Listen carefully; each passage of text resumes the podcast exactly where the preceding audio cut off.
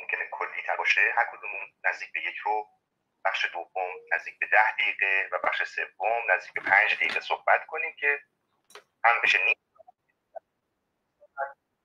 همین که اگر موافق هستید که من بخش اول شد. من در خدمتتون هستم. پس شد اول 15 دقیقه، درسته؟ حدودن. حالا ببخشید من گاهی یادم میره میکروفون روشن کنم. پس فرمودید 15 دقیقه صحبت کنیم به نوبت و در واقع بعد قسمت بعدی دیگه یادم نیست چند دقیقه، به هر حال در خدمتتون هستم. شما بفرمایید. شکر. بخش دوم. خواهش می‌کنم. خب ببینید اصل بحث بر سر این است که ما در یک فضایی قرار گرفتیم که یک حکومتی بر سر کاره، کارنامه فاجعه باری داشت.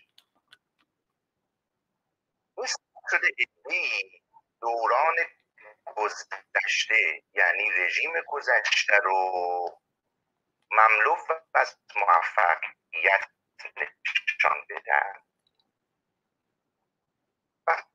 وقتی میکنیم و روی اشخاصی هنوز منصبند کاری نداریم. ما مدیر رژیم صحبت میکنیم که از سال 1304 تا 1357 کارنامه میکنیم.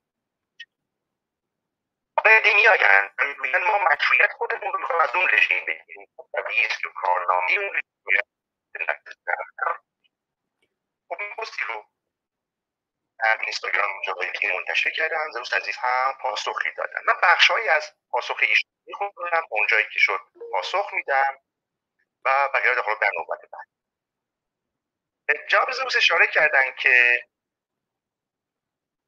ایشون هم مثل من به دنبال دموکراسی هستند، اما معتقد هستند که از راه پهلوی میتونیم بهش برسیم در 125 سال. به نظر من دموکراسی اصلا بر محور شخص نیست. دموکراسی یک روشه، یک نحوه زیست سیاسی است و دموکراسی در کنار یک ساختار تعریف میشه. ما از طریق شخص هیچ وقت به دموکراسی نمیرسیم. اگر منظورشون این است که بعد از انقلاب، رهبر انقلابی بر اساس شایعه‌هاش خودش رو نشون میده، بنابراین بحث دموکراسی زمانی است که ما بتونیم سیستمی رو تعبیه بکنیم که در این سیستم ما بتونیم نشان بدیم که روند انتقال قدرت، تصمیم‌گیری‌های سیاسی دموکراتیک. این نکته اول. نکته دوم این که سابقه رژیم پهلوی نشون میده که سر سازگاری با دموکراسی نداشت. یعنی شما کارنامه 1304 تا 1357 رو که دارید مشروعیت رو از اون میگیری، رژیم دموکراتیکی نبوده. در مورد آقای رضا پهلوی، خب ایشون کارنامه اجرایی نداره که ما بتونیم قضاوت بکنیم که روش ایشون با اسلاف خودش متفاوت. بنابراین طبیعی است گذشته یک رژیم دموکراتیک نبود که ما بخوایم از طریق بازگشت به قانون اساسی مشروطه یا سوابق اون رژیم به سمت دموکراسی. نکته دومی که شما اشاره کردید این است که در آن زمان مملو از موفقیت و پیروزی در دقیقه 1:35، در حالی که من اشاره کردم اون رژیم نوعی فراغون داشته که منجر به انقلاب شده. البته شما اشاره نکردید به کارنامه این رژیم که مثلا در کجا موفقیت و پیروزی داشته. در حال انقلاب حاصل یک حکمرانی است با کارنامه بد و ناموفق، وگرنه انقلاب به وجود نمیاد. مطالبات مردم جمع نمیشه که بعد بخوان در خیابان اون رو بگیرن. حالا من به چند مورد اشاره میکنم. برای این کار سعی کردم حداقل یک تشکیلگری طرف و یک شخصیتی در نظر بگیرم که در دستگاه پهلوی. آقای داروش همایون در کتاب 100 سال کشاکش با تجدد در مورد کارنامه کلی رژیم اینگونه میگه: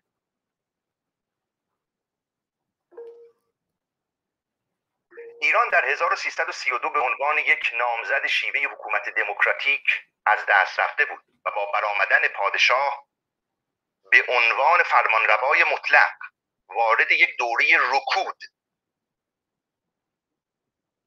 دوره رکود همه‌سویه شد که در آغاز دهه 40 حکومت پادشاهی را به آستانه فروپاشی رساند.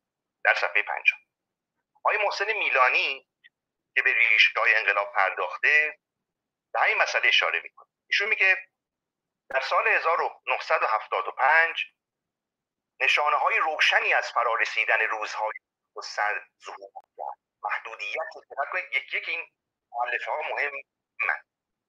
محدودیت توان جذب کشور در قالب نرخ سرسام‌آور تورم، گسترش غیر قابل کنترل فعالیت‌های غیر مولد از قبیل معاملات زمین و مشکلات زیربنایی از قبیل گرانی نیروی متخصص و فقدان تسهیلات بندری کافی برای تخلیه سریع کالاهای وارداتی بروز کرد. گذشته از اینکه به علت نبود سازوکارهای نهادی برای کنترل استفاده‌های مقام‌های در جریان توزیع ثروت‌های ملی، پارتی‌بازی، پیشاوندبازی و فساد بیداد می‌کرد. در صفحه 186 به این مسئله اشاره می‌کنه. دوباره آقای داریوش همایون در کتاب دیروز و فردای خودش به همین مسئله اشاره داره. ایشون میگه، میپرسه از خودش انقلاب چرا روی داد؟ بعد پاسخ میده یکی از دستاندرکاران نظام پهلوی است.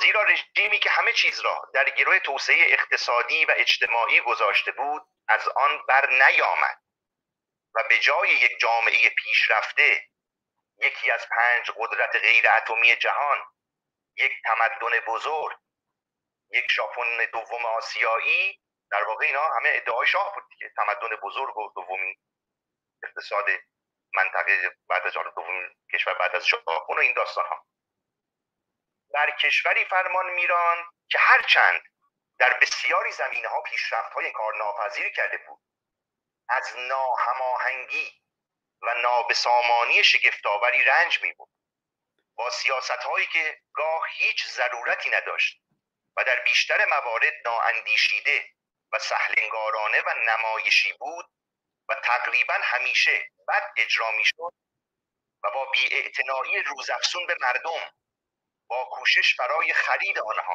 و نه خوشنود کردنشان، با خارشمردن و به حساب نیاوردنشان، با تحقیر و اهانت به شعور و هوشمندیشان با منز طغیان رانده بود. آیفرید هالیدی هم تقریبا همین رو میگه، ولی چون مفصله من فقط به یه بخشایی بهش اشاره میکنم.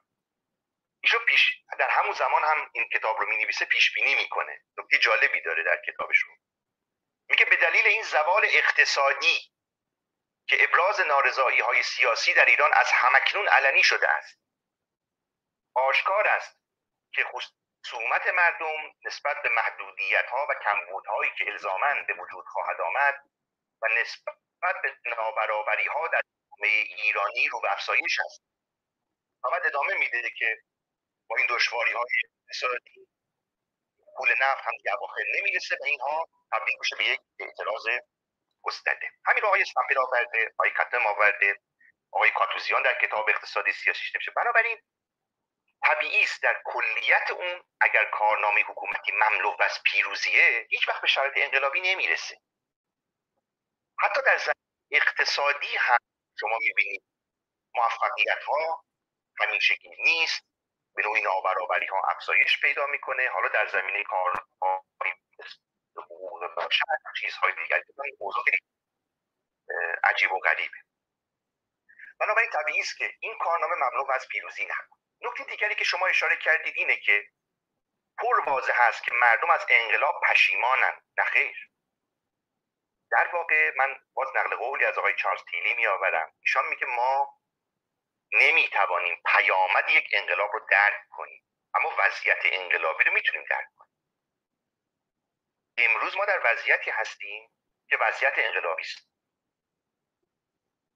هیچ کداممان از برانداختن جمهوری اسلامی پشیمان نیستیم، اما اگر فردا روزی بعد از انقلاب چه عواقبی پیش میآید، مثلا جنگی میشه، تجزیه‌ای میشه، جنگ داخلی میشه، یک پسخوانی تاریخه، یک جایگزینی متأخر در جای متقدم. اگر مردم از انقلاب پشیمانند، منظور رژیمی که بعد از مطالبات انقلابی مردم، یعنی آزادی، برابری، داشتن حقوق سیاسی، ایشون میگن که پشیمان نیستن. اگر رژیم پهلوی امروز هم بود همون وضعیت. نکته دیگری که شما اشاره کردید این بود که خب من دبستانی بودم، واقعا عیش و شادی مدام بود و تجربه رفتن به شمال رو مطرح کردید. ببینید یا تجربه شخصی که در یک محیط کوچک مثل خانواده، دوستان، مدرسه یه چیزایی رو میبینه، اما کلیت یک کشور 30 میلیونی نیازمند یک آمار دقیقه، نیازمند یک کسانی است که دستن در کار اون کار باشن. همه ما نسبت به گذشته تا اگه بد بودی حس نوستالژیک داریم، دوست داریم اون دوران رو، اما در حوزه سیاست فقط تجربه شخصی یک نفر مهم نیست. شما باید ببینید شادی مدام برای کی بوده؟ نویسنده‌ای که سرکوب میشد شادی داشت، آثار فکری یک نفر سانسور میشد شادی داشت، یک هنرمند یا خواننده‌ای که به خاطر یک آهنگ به زندان میرفت، یک کارگردان سینمایی که فیلمش رو ساواک با ارائه کارگردان میگفت اینجوری بنویسید اونجوری ننویسید، آیا اونها شادی داشتن؟ روستاییان واقعا شادی داشتن؟ بذارید اجازه بدید ببینیم چه میگه. ایشون یک تعریفی داره که خیلی جالبه، یعنی یک دسته‌بندی که بسیار فریبنده هم هست. ایشون میگه یک ناظر نکته سنج و واقع نگر میتوانست 3 تصویر متناقض از ایران را به نظاره بنشیند، چنان که گویی اینها 3 ملت متفاوتند. ایران نخست، ایران طبقه مرفه، تحصیل کردگان غرب، عمارت‌های بلند، رقص و آواز و بالاخره ایران کارخانه‌های مدرن و نیروهای مسلح بود. این همان ایرانی است که دربار پهلوی در پی آن بود تا جهان آن را به نظاره نشسته و بپسندد. این ایران به اغلب آمریکایی‌ها چری آشنا در راه ارائه تصویری غیرطبیعی از ایران.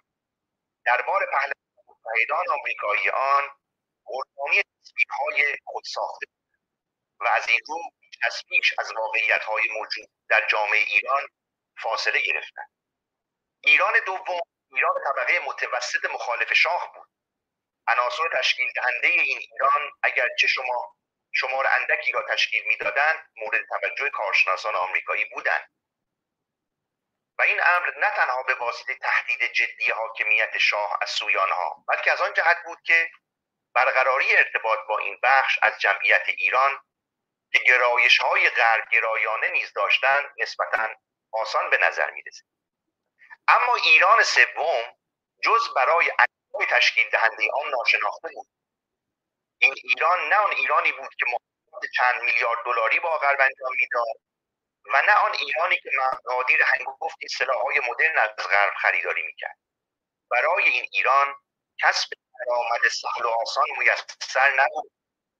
ایرانی زمین و بی دست و پا که تصور میرفت خطری از سوی آنان کسی را تهدید نمی‌کند. سازمان قدرت نیز آنان را به دست فراموشی سپرده بودند. این ایران، ایران مساجد، دستجات عزاداری، بازاران، دهقانان، کارگران و تولیدستان بود. و بعد ادامه میده در صفحه 47 و 48. تقریبا همین مسئله رو داروش همایون هم در کتاب دیروز خودش آورده در زمینه اقتصادی.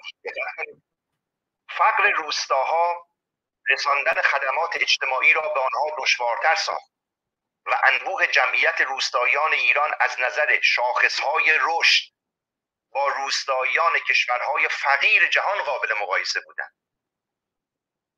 یعنی شما با یک جامعه روبرو هستید که در اون این فقر در روستاها در جاهای دیگه به وضوح دیده میشه و نمیتونیم بگیم که اینها نوع نگاهی هستند که برای همه جامعه بود. در پایان عرض کنم در این بخش ایران در آن 25 سال با همه دستاوردهای بزرگ خود نه صرف کافی تولید کرد که اثر ویرانگر نابرابری ها را تعریف کند و نه آنچه را که داشت عادلانه توضیح کرد. در صفحه 31 من از اینجا تمامه. یعنی من منظورم این است که دیگه تجربه شخصی ملاک نیست، ما باید بر اساس اسناد و آمارها و آن چیزی که میتونه در سطح یک جامعه 30 میلیونی به کار بیاد مطالب اون رو تحریزی بکنید. در خدمت شما هستم. سپاسگزارم. عرضم به حضور شما که حالا من یاد جان مکین بود فکر کنم، رقیب اوباما، یه مناظره انتخاباتی داشتند و خب اوباما کلی ایراد گرفت از بوش در واقع که نحوه اداره کردن مملکت جورج بوش کلی ایراد. بعد این جان مکین گفتش که آره من موافق اقدامات جورج بوش نیستم، نبودم و اونو قبول ندارم. دوباره اوباما انتقاد کرد از بوش. این گفت ببین اگر میخوای، یعنی جملهش در واقع این بود، حالا من دارم به زبان خودم میگم ولی این عبارت گفت که اگر میخوای با جورج بوش رقابت کنی 4 سال دیر اومدی، با من رقابت کن، نظرات منو نقد کن، نمیدونم با ایده های من برخورد کن، نه با جورج بوش، یعنی اینقدر با اون جنگ نکن. ولی اوباما همچنان به بوش گیر داد، اونقدر به بوش گیر داد تا انتخابات رو از این جان مکین برد. راستش حالا من یه سری سعی میکنم جوابی بدم ولی در واقع نمیخوام بحث بیاد سمت شاه فقید، یعنی ما انقدر سر شاه فقید بحث کنیم بعد نتیجه رو بگذاریم به حساب شاهزاده، منطقی نیست. یعنی همونجور که مثلا وقتی صحبت از شاهزاده میشه میگیم مثلا خب نطفه مقدس که اعتبار نداره، مثلا از فضل پدر تو را چه حاصل، یعنی کارنامه مثبت شاه پهلوی رو نمیخوایم بگذاریم به حساب فرزندش.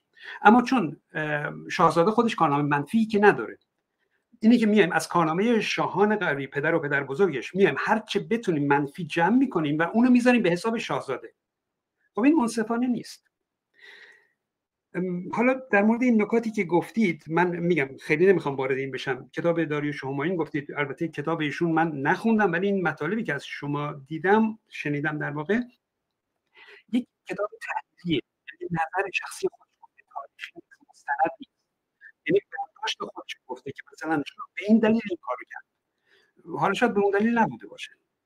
یعنی میخوام بگم اعتباری نداره، در واقع اون تشخیص شخصی شخص داریوش همایونه که حالا ممکنه باشه یا منصفانه باشه، ولی به طور کلی رو خیلی واضح میتونیم ببینیم که واقعا شاهان ایران ساز، یعنی اون ایرانی که از قاجار تحویل گرفتن و اون چیزی که تا سال 57 تحویل دادن زمین تا آسمون فرق میکنه. این هم نیست که بگیم هر شاه دیگه‌ای هم بود همین کارو میکرد دیگه. شما الان حساب کنید به جمهوری اسلامی هر حکومت دیگه‌ای بود به هر حال اینترنت رو می آورد، همین موبایل رو می آورد، این هست دوران شده توی دنیا و توی ایران هم.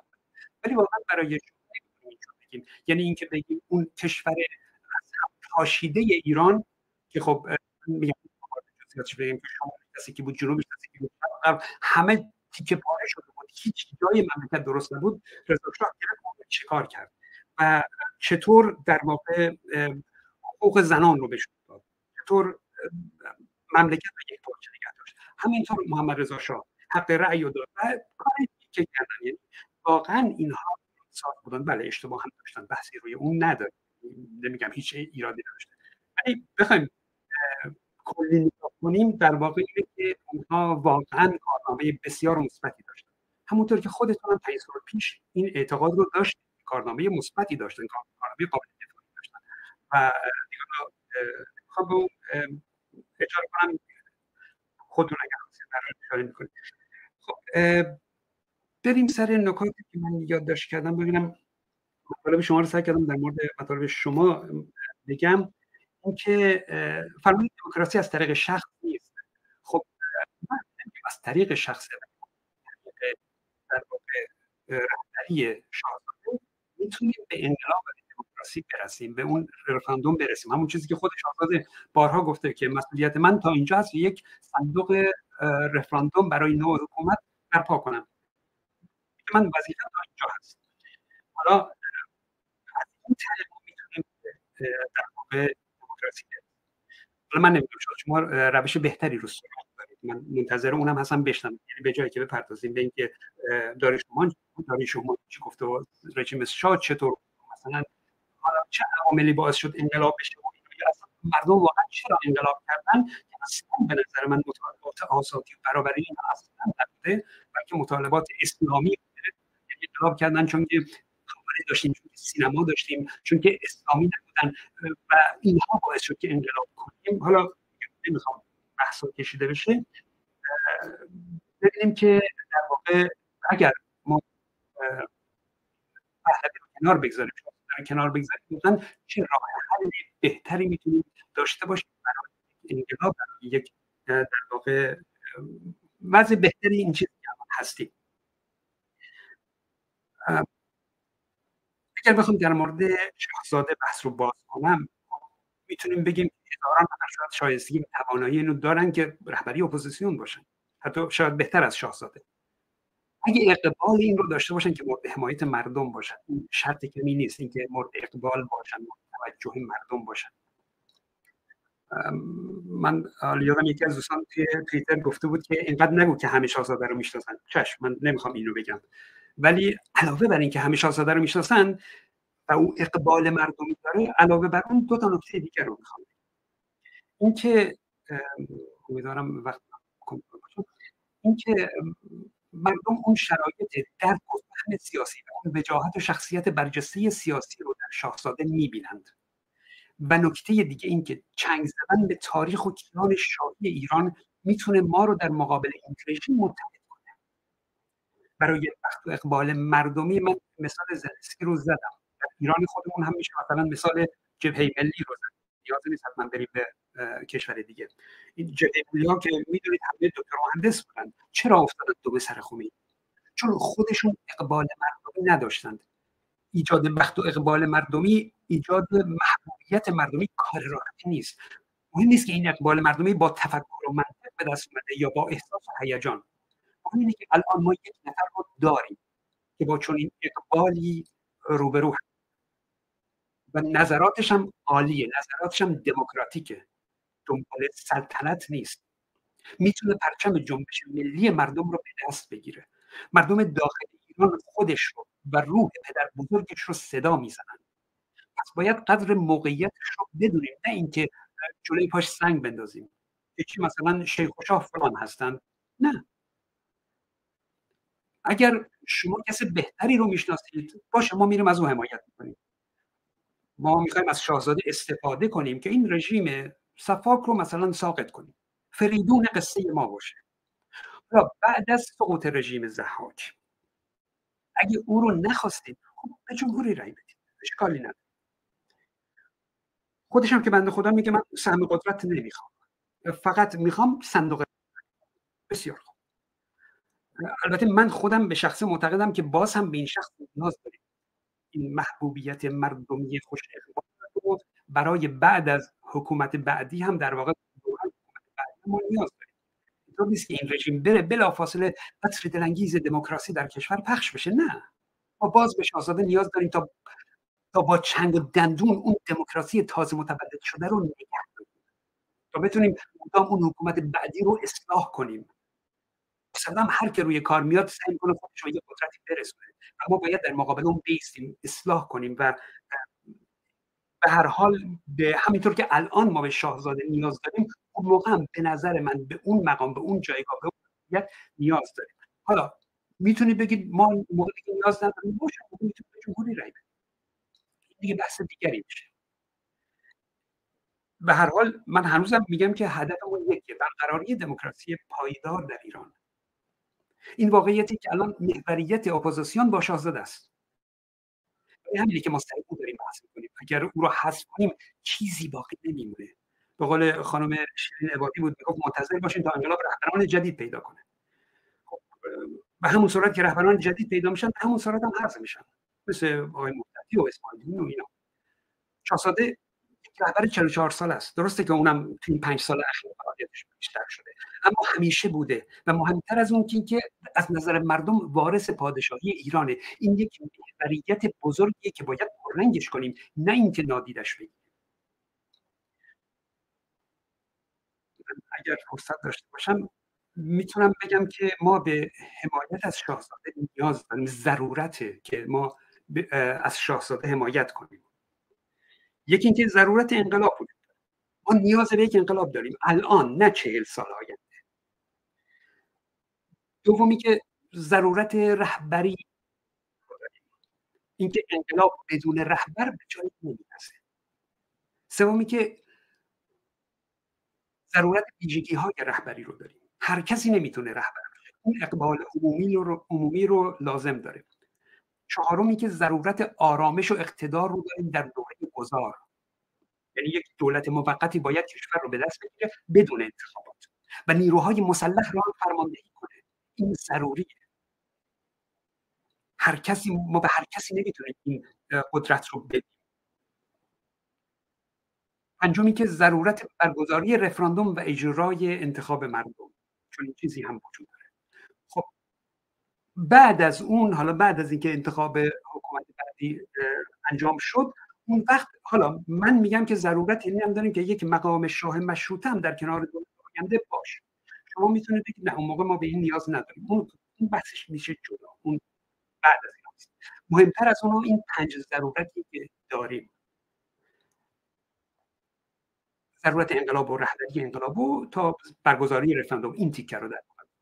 اگر کسی رو مناسبتر میدونید خب مطرح کنید. ما هم با شاه ساده بقونه رو چای نخوردیم، ما هم عهد و خوبتی با ایشون نبستیم. مثلا هر که بهتر باشه با اون، هر که بهتر بتونه این انقلاب رو هدایت کنه با اون پیمان می‌بندیم.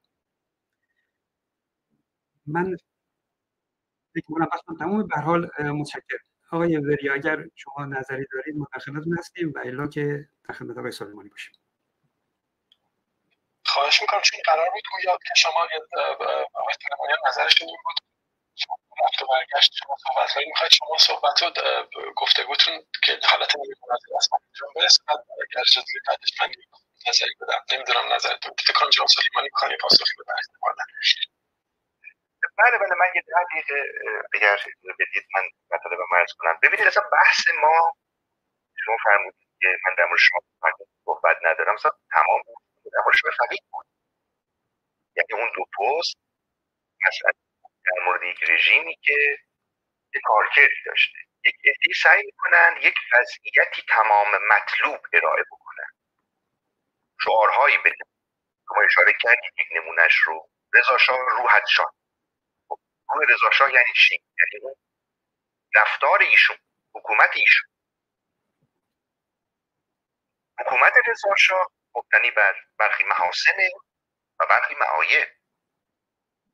اتفاقا مردم ما امروز باید بدونن مشروعیت را چه کسی میخوان بگیره. وقتی ما بحث رژیم گذشته رو میکنیم در واقع میخوایم ببینیم که شاهزاده رضا پهلوی مشروعیت چه از کی گرفته. خب از یک نظامی گرفته، همونطور که حکومت ملی مشروعیت چه از یک امامی میگیره. ما میخوایم ببینیم آقا اون امامان شما دارای جایگاه نیستن که مشروعیتشون برای امروز هم قابل تصور باشه. اون آدمایی بودن مربوط به زمان خودشون، یه ارزش‌های خاص خودشون رو داشتن که مغایر با ارزش‌های امروز. بحث ما دموکراسی است، همون چیزی که شما فرمودید. یک رهبر انقلابی طبیعی است که باید در همین راستا حرکت بکنه. در دوران پهلوی بزرگان زیادی بودن، فروغی بود، داور بود، قوام بود، مصدق بود، امینی بود، ارسنجانی بود، خیلی های دیگه بودن که ایران رو ساختن. مسئله بر سر اینه شما میگید ما به دنبال دموکراسی هستیم، هیچ کس بهتر از شاهزاده نیست. خب طبیعی است. خیلی هم مخالف این داستانن.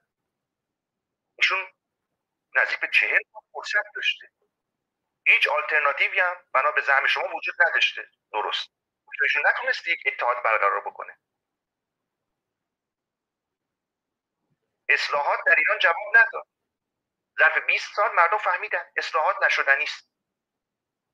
خب کسی که 40 سال نتونسته خودش رو تبدیل کنه برای انقلابی، چطور برای اصلاحات؟ ما تاریخ انقلاب در نظر گرفتیم، گفتیم اونا باطلن، که درست هم هست.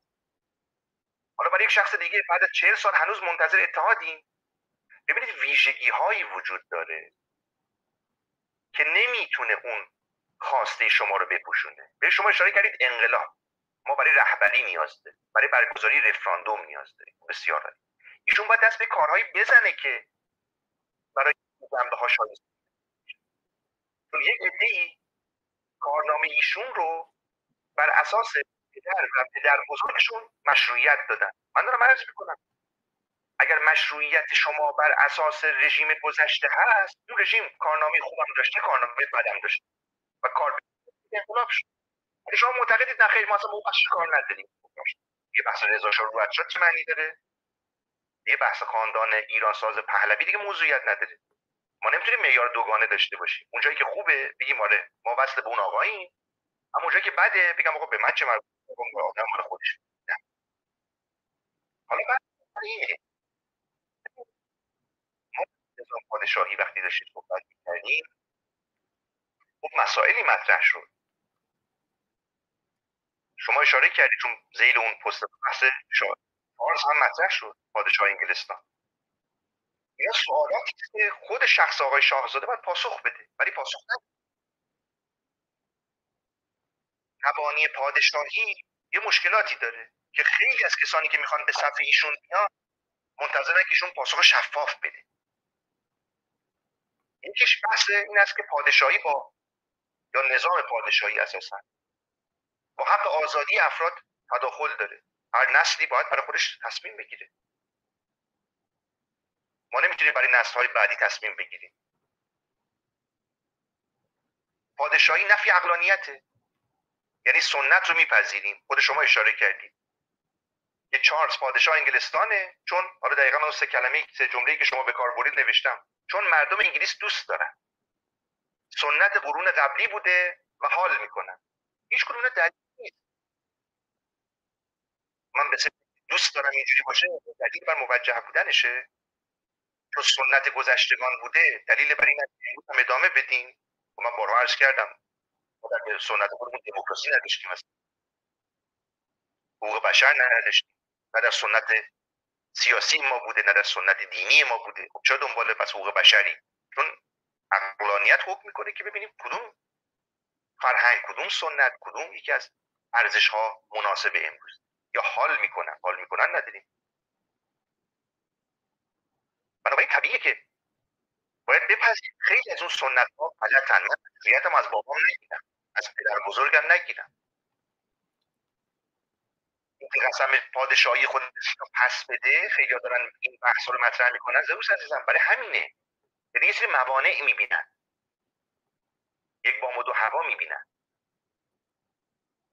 یا پادشاهی نفی شایسته سالاریه. به چه دلیل یک انسانی باید در جایگاهی قرار بگیره که دیگران نمیتونن به اون برسن؟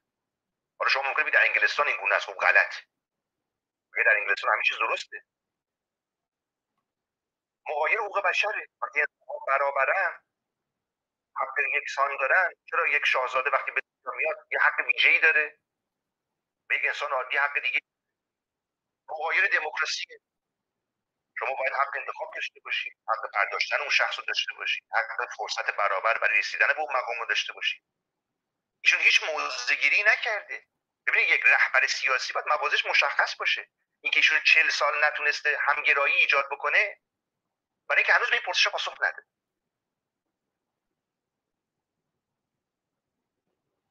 خب طبیعی است. نمیشه. یعنی شما میگید خب بهتر دارید بیارید. نه اصلا این پاسخ من این نیست. اتفاقا خیلی معتقد هستن ایشان یک مانع هست برای اپوزیسیون.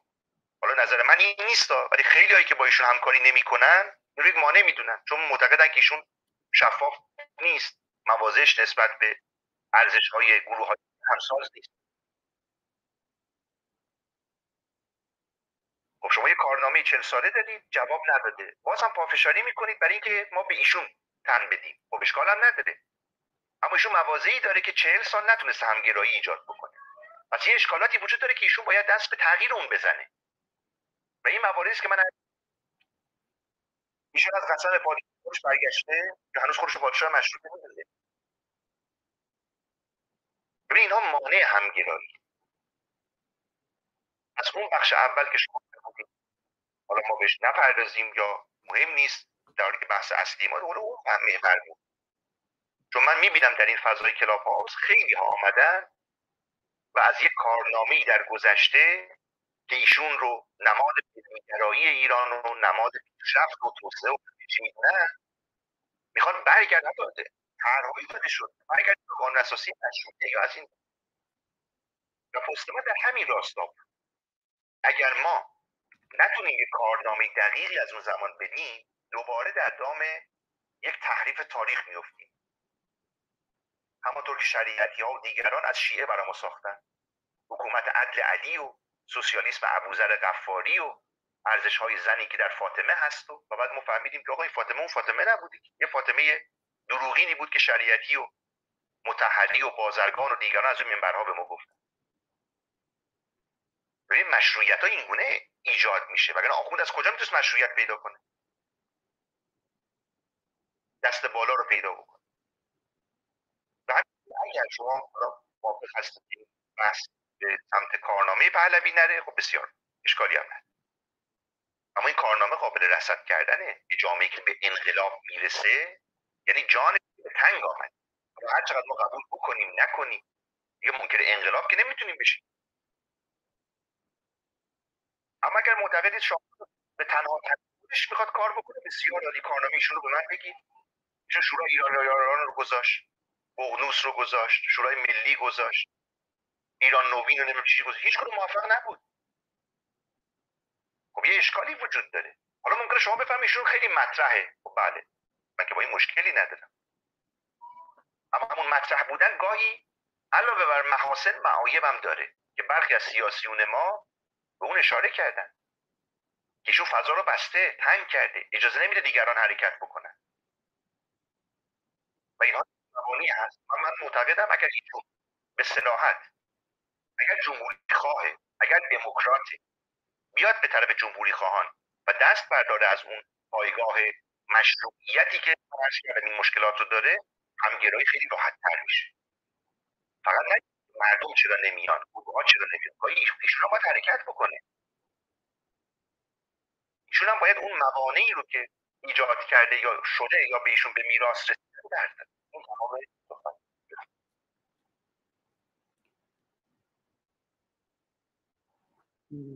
خب مباحث گوناگونی رو مطرح کردید، من نمیدونم در واقع بخوام به اونا جواب بدم، یه مقدار سخته که پراکنده است. فرمودید که شاهزاده مشروعیتش رو کی گرفته از رضا شاه، چیزی که من یاد دارم. خب خیلی اصلا از رضا شاه و شاه فقید نگرفت. خب رضا شاه که با رأی مردم، با رأی مجلس شاه شد، اون که هیچ. محمد رضا شاه بله، اون مشروعیت پادشاهیش رو از رضا شاه گرفت. مردم کسی نپرسید شما برید رضا شاه بشه یا نه. رضا شاه الان شاهزاده به خاطر اینکه فرزند شاهه، شاه نشده، اصلا شاه نشده. اگر مردم بخوان به او رأی میدن، حالا در حد رهبری، در حد شاه، در حد هر چی. اگه شاه بشه با رأی مردم داره شاه میشه، نه به خاطر مشروعیت شاه بگیره رضا شاه بگیره. اصلا برای همین ما داریم بحث میکنیم. پس این اصلا قبول نیست. بعد اینکه فرمودید 40 ساله مثلا هیچ کاری نکرده. خب باید مردم بخوان، باید مردم بریزن تو خیابون، صدا بزنن. این نیست که مثلا بگیم مثلا شاهزاده چرا تو این 40 ساله نتونست مثلا یه انقلاب راه بندازه. خب طبیعیه، کی تونست راه بندازه؟ مگه نمیگید کسانی بهتر از شاهزاده هم هستن؟ کی تونست راه بندازه؟ کی میتونه راه بندازه؟ مگر اینکه مردم بیان بیرون، مردم خودشون میخوان، مردم به قولن رو به زنهار بیان که میخوان انقلاب کنن. حالا وقتی انقلاب کنن میفتن پشت سر یک رهبر، یک رهبری برای خودشون قرار میدن که بتونن متحد باشن. اینه که این ساله انقلابی نشده، کاری نشده، این تقصیر شاهزاده نیست. شاهزاده تلاشای خودشون کرده. دیگه یادداشت کردم عرضم حضور شما که اینکه مبانی پادشاهی فرمودید میتونه تصمیم برای نسل‌های آینده باشه. خب ببینید چطور ما اگر جمهوری رأی بدیم، این جمهوری برای نسل‌های آینده هست. داریم تصمیم می‌گیریم که جمهوری باشه. اینم تصمیم گیریه. پادشاهی هم تصمیم گیری برای نسل‌های آینده است. حالا در قانون اساسی باید گنجونده بشه. اگر نسل‌های آینده نخواستن بتونن عوضش کنن. بتونن با رأی‌گیری، با رفراندوم تغییرش بدن بدون اینکه نیاز باشه بزنن تو خیابون. این درسته. هم برای جمهوری باید اینطور باشه، هم برای پادشاهی. این نیست که ما نباید برای نسل‌های آینده تصمیم بگیریم. ما به فرض پادشاهی مشروطه رو تعیین می‌کنیم، بعد نسل‌های آینده هر موقع خواستن از طریق قانونی میتونن موجب رفراندوم بشن و برای اون تصمیم بگیرن. از سال 1999 رفراندومی در استرالیا برگزار شد سر اینکه کلاً از نظام پادشاهی برن. اونا هم الان پادشاهی مشروطه دارن و یه سری احزاب گفتن که مثلا اینو بردارین جمهوریش کنیم. خب رفراندوم کشیدن، نه خودی بود، نه تظاهراتی بود، نه چیزی. رأی نیاورد. یعنی مردم باز اکثریت رأی دادن که ما می‌خوایم همین نظام شاهی بریم. پس این نیست که به اصطلاح با دموکراسی نمیشه پیش برد این مسئله پادشاهی. خیر، الان بسیاری از کشورهای دموکراتیک دنیا پادشاهی هستن، خودتون بهتر میدونید. و مسئله این که میگید که حال میکنم و اینا قابل قبول نیست و سنت گذاشتگانم که دلیل نمیشه. اگر دموکراسی چرا قابل قبول نیست؟ اگه مردم مثلا هم مردم استرالیا سال 1999 که من توی کانال خودمون یادم نیست ایران اینترنشنال بود که این مطلب گفته بود. حالا اگه مردم خواستن پادشاهی بمونه، آیا ما باید بگیم که مثلا یا حکومتشون باید بگه که نخیر این مثلا میخوایم بمونه، چیه این متناسب با دموکراسی نیست، باید عوض بشه؟ این میشه دموکراسی؟ واقعا دقت کنید، این که پادشاهی ظلم به دیگران نیست که بگیم مثلا حق ندارن مردم اینو بخوان. ما میگیم حکومت اسلامی رو به این شکل مردم نباید بخوان، حق ندارن بخوان، چون داره ظلم به دیگران میشه. حتی اگه اکثریت مردم بخوان، ظلم به اقلیت مردم میشه. پادشاهی ظلم نیست، کاملا مطابق با دموکراسیه. پس مردم اگه دوست داشته باشن، اکثر مردم دوست داشته باشن پادشاهی بشه، بعد پادشاهی باشه. دوست نداشتن جمهوری باشه، خیلی خوب، ما مشکلی نداریم جمهوری بشه. ولی که شما دارید جوری جلوه میدید که انگار حق ندارن پادشاهی بشن، پادشاهی باشه اصلا دموکراسی نمیتونه باشه. این کاملا به نظر من ایراد داره. و اینکه سنت ها هم باز همینطور، مردم باز هم سنتشون حفظ کنن، چه اشکالی داره؟ هیچ ایرادی نداره. ما تو ایران خودمون دوست داریم نوروز رو حفظ کنیم.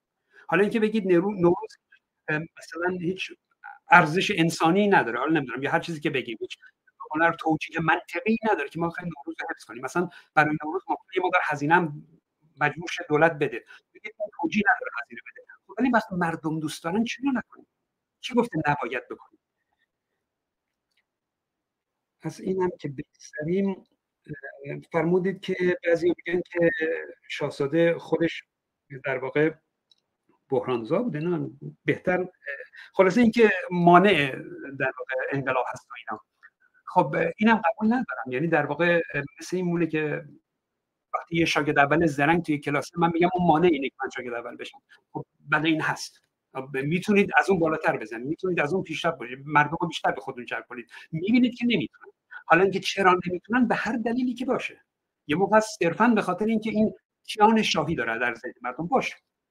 این نیست که بس باید بگیم نه این باید کیانش رو تخریب کنیم دیگه، مثلا به شاه و پدربزرگ و پدرش رو مثلا تخریب کنیم تا بلکه این از اون بالا بیفته، بلکه ما هم دیده شیم. مثلا ما که میگیم شما منظور نیست، اون کسایی که سیاسی هستن و میگن که مانع ما میشه تا اونا دیده بشن، خب این راهش نیست.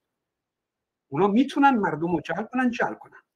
باز دارم تاکید میکنم ارزش شاهزاده الان به رأی مردمه، نه به شاهان قدیم. ولی خب شناختشون و توجه بودن ایشون به خاطر شاهان قدیم بوده. بله.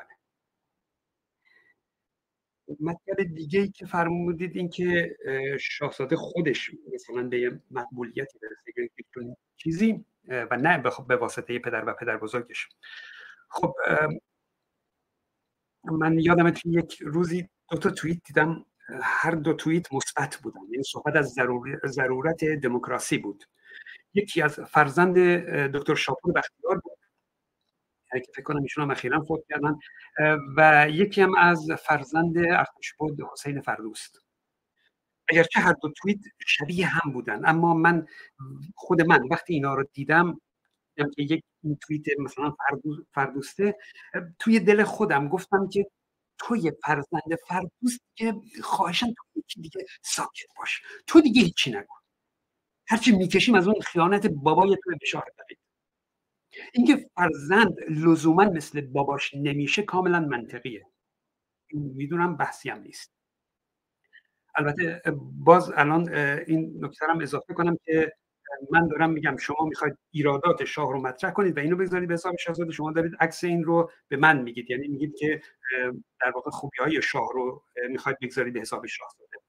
من خوبی‌های اونها رو نمیخوام بذارم به حسابش، ولی خوبی‌های اونها شده که شاهزاده محبوب دل مردم بشه. این تا این حد. حالا خوبیای شاهزاده چیزایی که خودش داره میگه، نظراتی که خودش داره میگه. اگر خودش گفته بود من میخوام راه شاهان گذشته رو، شاه پدر و پدر بزرگمو ادامه بدم طبق سنت گذشتگان که توی معمولا خلفای اسلامی میگفتن، اینم اینجوری اگر گفته بود، بله شما حق داشتید بگید که اون شاه ایراد داشتن، مشکلاتی داشتن و اینم میخواد همون کار رو انجام بده. در حالی که میبینید نه، شاهزاده اصلا دنبال این نیست که بگه مثلا من همون تشکیل بدم یا همون شکل حکومت کنم.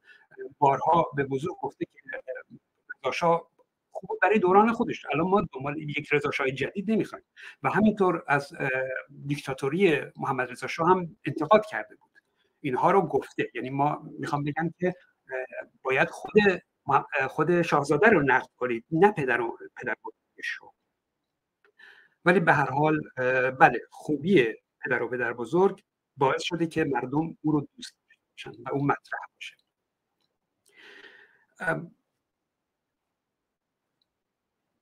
خب این شاید بگید مثلا این منطقی نیست که مثلا فرض کنید که ما شاهزاده رو دوست داشتیم چون باباش خوبه، خب اومدیم اون مثلا اون فرزند فردوس هم آدم خوبی باشه ولی چون باباش بده ما دوستش نداریم. درسته، ولی این طبیعیه، این تاثیر شاید منطقی نباشه اما طبیعیه.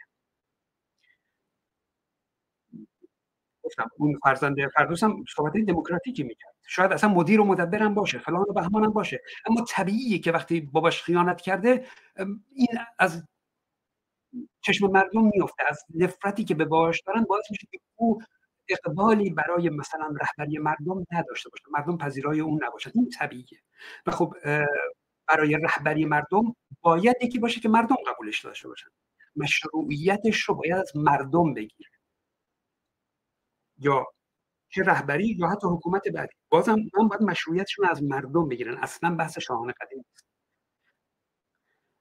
خب مثلا هر کسی که مردم انتخاب کرده باشن ولو اینکه افراد شایسته تر از اون هم وجود داشته باشه، باز دموکراسی اینه که همون شخص که مردم انتخاب کردن به عنوان رهبر یا حتی حکومت بعدی انتخاب بشه.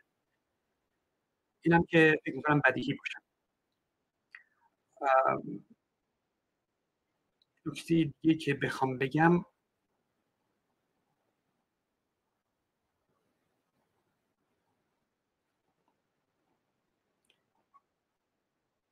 الان چیز نکته خاصی الان در ذهنم ندارم. اگر نکته جا مونده بفرمایید من پاسخ بدم، الا در خدمت شما هستم. بفرمایید.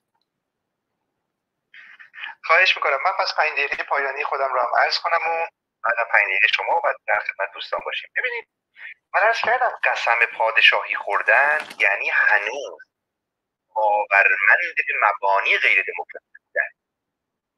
آقای شاهزاده رضا پهلوی قسم پادشاهی خورده است. یعنی چه؟ یعنی پذیرفته حکومت، جانشینی، مشروعیت، مقبولیت یا هر چیزی از من مبتنی بر این است که بعد از فوت پدرم من جانشین او هستم. چون کسی انتخاب نکرده. یک انسان دموکراتیک اول کاری که میکنه اینه که بگه من اون مشروعیتی رو برای گرفته از پدرم هست و مردم من رو انتخاب نکردن رو دیگه نمیپذیرم. یعنی قسم پادشاهی رو باید بذاره کنار.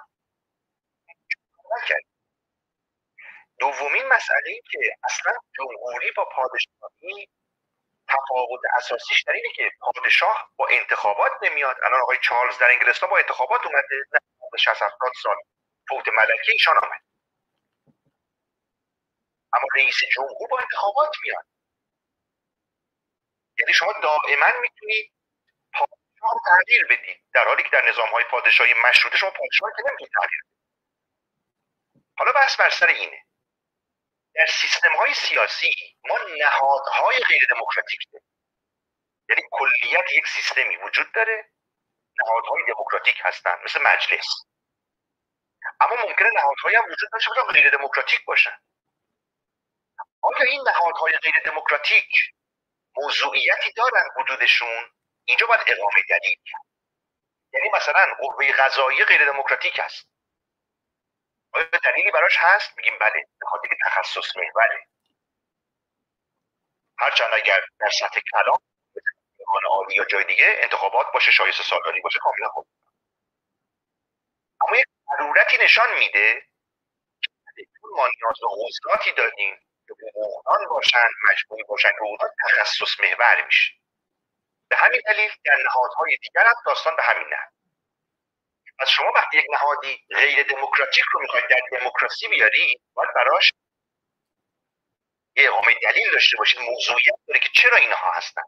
ببینید من از سه تا تعبیر استفاده کنم، یکی فلسفی، یکی سیاسی، یکی هم در حوزه دانش. اولی تعبیر تیغ اوکامه، یعنی شما برای پدیده طبیعی است که ساده ترین و غیر پیچیده ترین تبیین اولویت داره.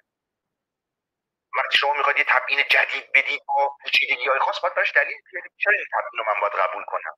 چرا اون ساختار تو درک و پیش در پیچ رو من باید قبول کنم؟ خب بشه ساده ترش رو قبول.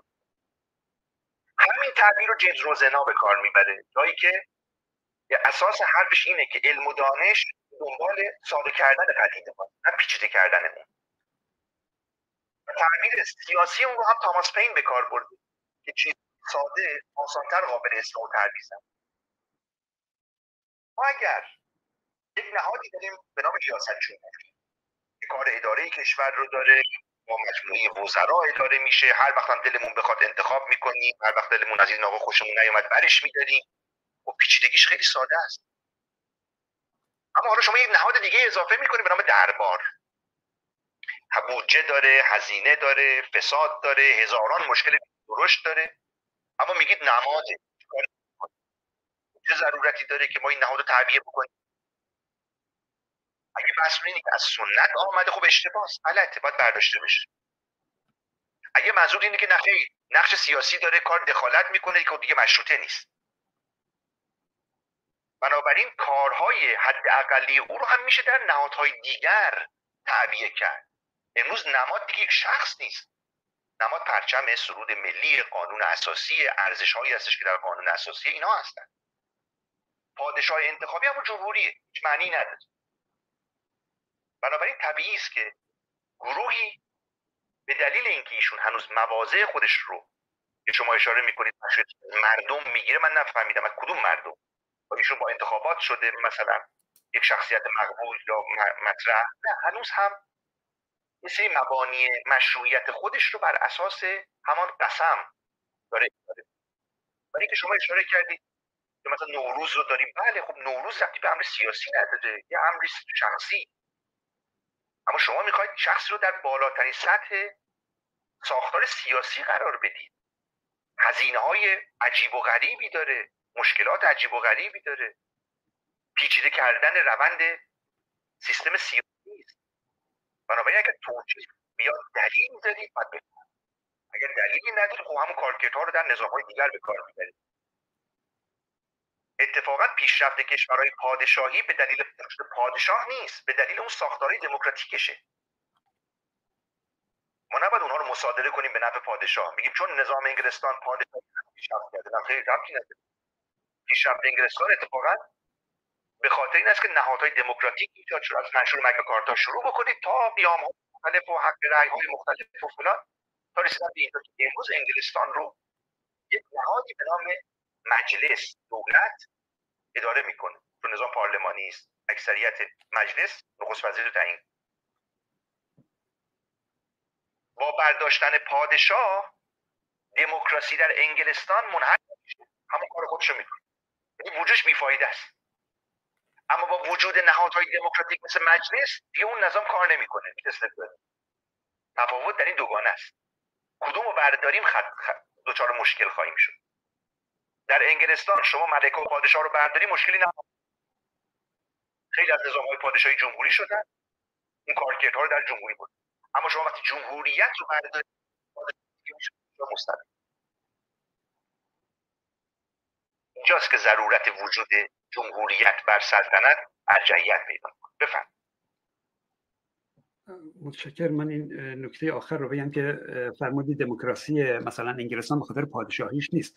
بله، بحث سر این بود که با پادشاه هم میشه دموکراسی داشت، کما اینکه شما هم قبول دارید که اینها دموکرات هستن، این حکومت‌ها دموکرات هستن، پادشاهی هم دارن. موضوعی که مغایرتی با همدیگه ندارن. اینکه شما میگید اصلا پادشاهی سازگار نیست با دموکراسی، اینطور نیست. اونا میبینید دموکراسی رو دارن. خب از اولش که فرمودید قسم پادشاهی خوردن، کجا قسم خوردن؟ لس آنجلس دیگه، 20 سالگی. درسته؟ این قسم پادشاهی نیست. این مثلا ما وکالت میدیم، وکالت حقوقی نیست که. داریم حرف میزنیم در واقع سوریه. قسمی که ایشون هم خورده سوریه، قسم پادشاهی نیست. شما بهتر از من میدونید که قسم پادشاهی باید در مجلس در حضور نمایندگان باشه، نه اینکه توی یک کشور دیگه توی شهری برای خودش مثلا جلوی دوربین قسم بخوره. پس اون قسمی نخوردن و اگر مشروعیتی دارن کسب میکنن. از کجا؟ از طریق مردم. و الا شاه نیستن. هیچ کس هم نگفته ایشون شاهن. هر کس هم بگه در واقع داره احترام میذاره بهش. همونطور که به من میگن خدا، به اونم میگن شاه، ولی در واقع شاه نیست. تا وقتی که مردم او رو انتخاب کنن، اگر قراره انتخاب کنن و شاه باشه بره در مجلس قسم بخوره، اون وقت بله شما میتونید بگید که ایشون قسم پادشاهی خوردن، ولی الان نه، نخوردن. موضوع دیگه این که فرمودید که پادشاه انتخاب نمیشه ولی رئیس جمهور انتخاب میشه. خب بله درسته، ولی خب پادشاه که انتخاب نمیشه خب قدرت سیاسی هم نداره،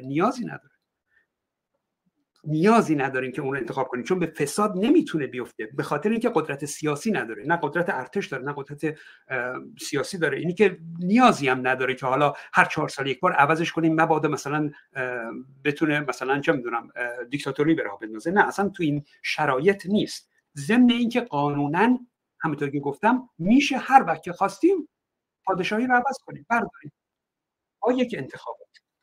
پس اینطور هم نیست. شما الان میگید که شما میخواید این رو به بالاترین مقام سیاسی قرار بدید. اصلا اینطور نیست. شما باز دارید مبارزه میکنید با مثلا یه حکومت پادشاهی مثلا زمان قدیم. حرف ما این نیست. حرف ما پادشاهی مشروط است. شما اشکالی که من اولین اشکالی که در واقع به شما گرفتم اینه که مشروط خواهان، مثلا شما اصلاح طلبان میگین اصلاح طلبان، اصولگرایان میگین اصولگرایان، ولی وقتی مشروطه خواهان رو میخواید بگید میگید که طرفداران استبداد پهلوی. یعنی اصلا انکار میکنید که اصلا اینا مشروطه خواهان. مشروطه خواهی نیست که ما شاه رو در بالاترین مقام سیاسی قرار بدیم. خیلی دارید تغییر میدید در واقع اون نظر ما رو، اون حرف ما رو. پادشاه هیچ مقام، هیچ قدرت سیاسی نخواهد داشت.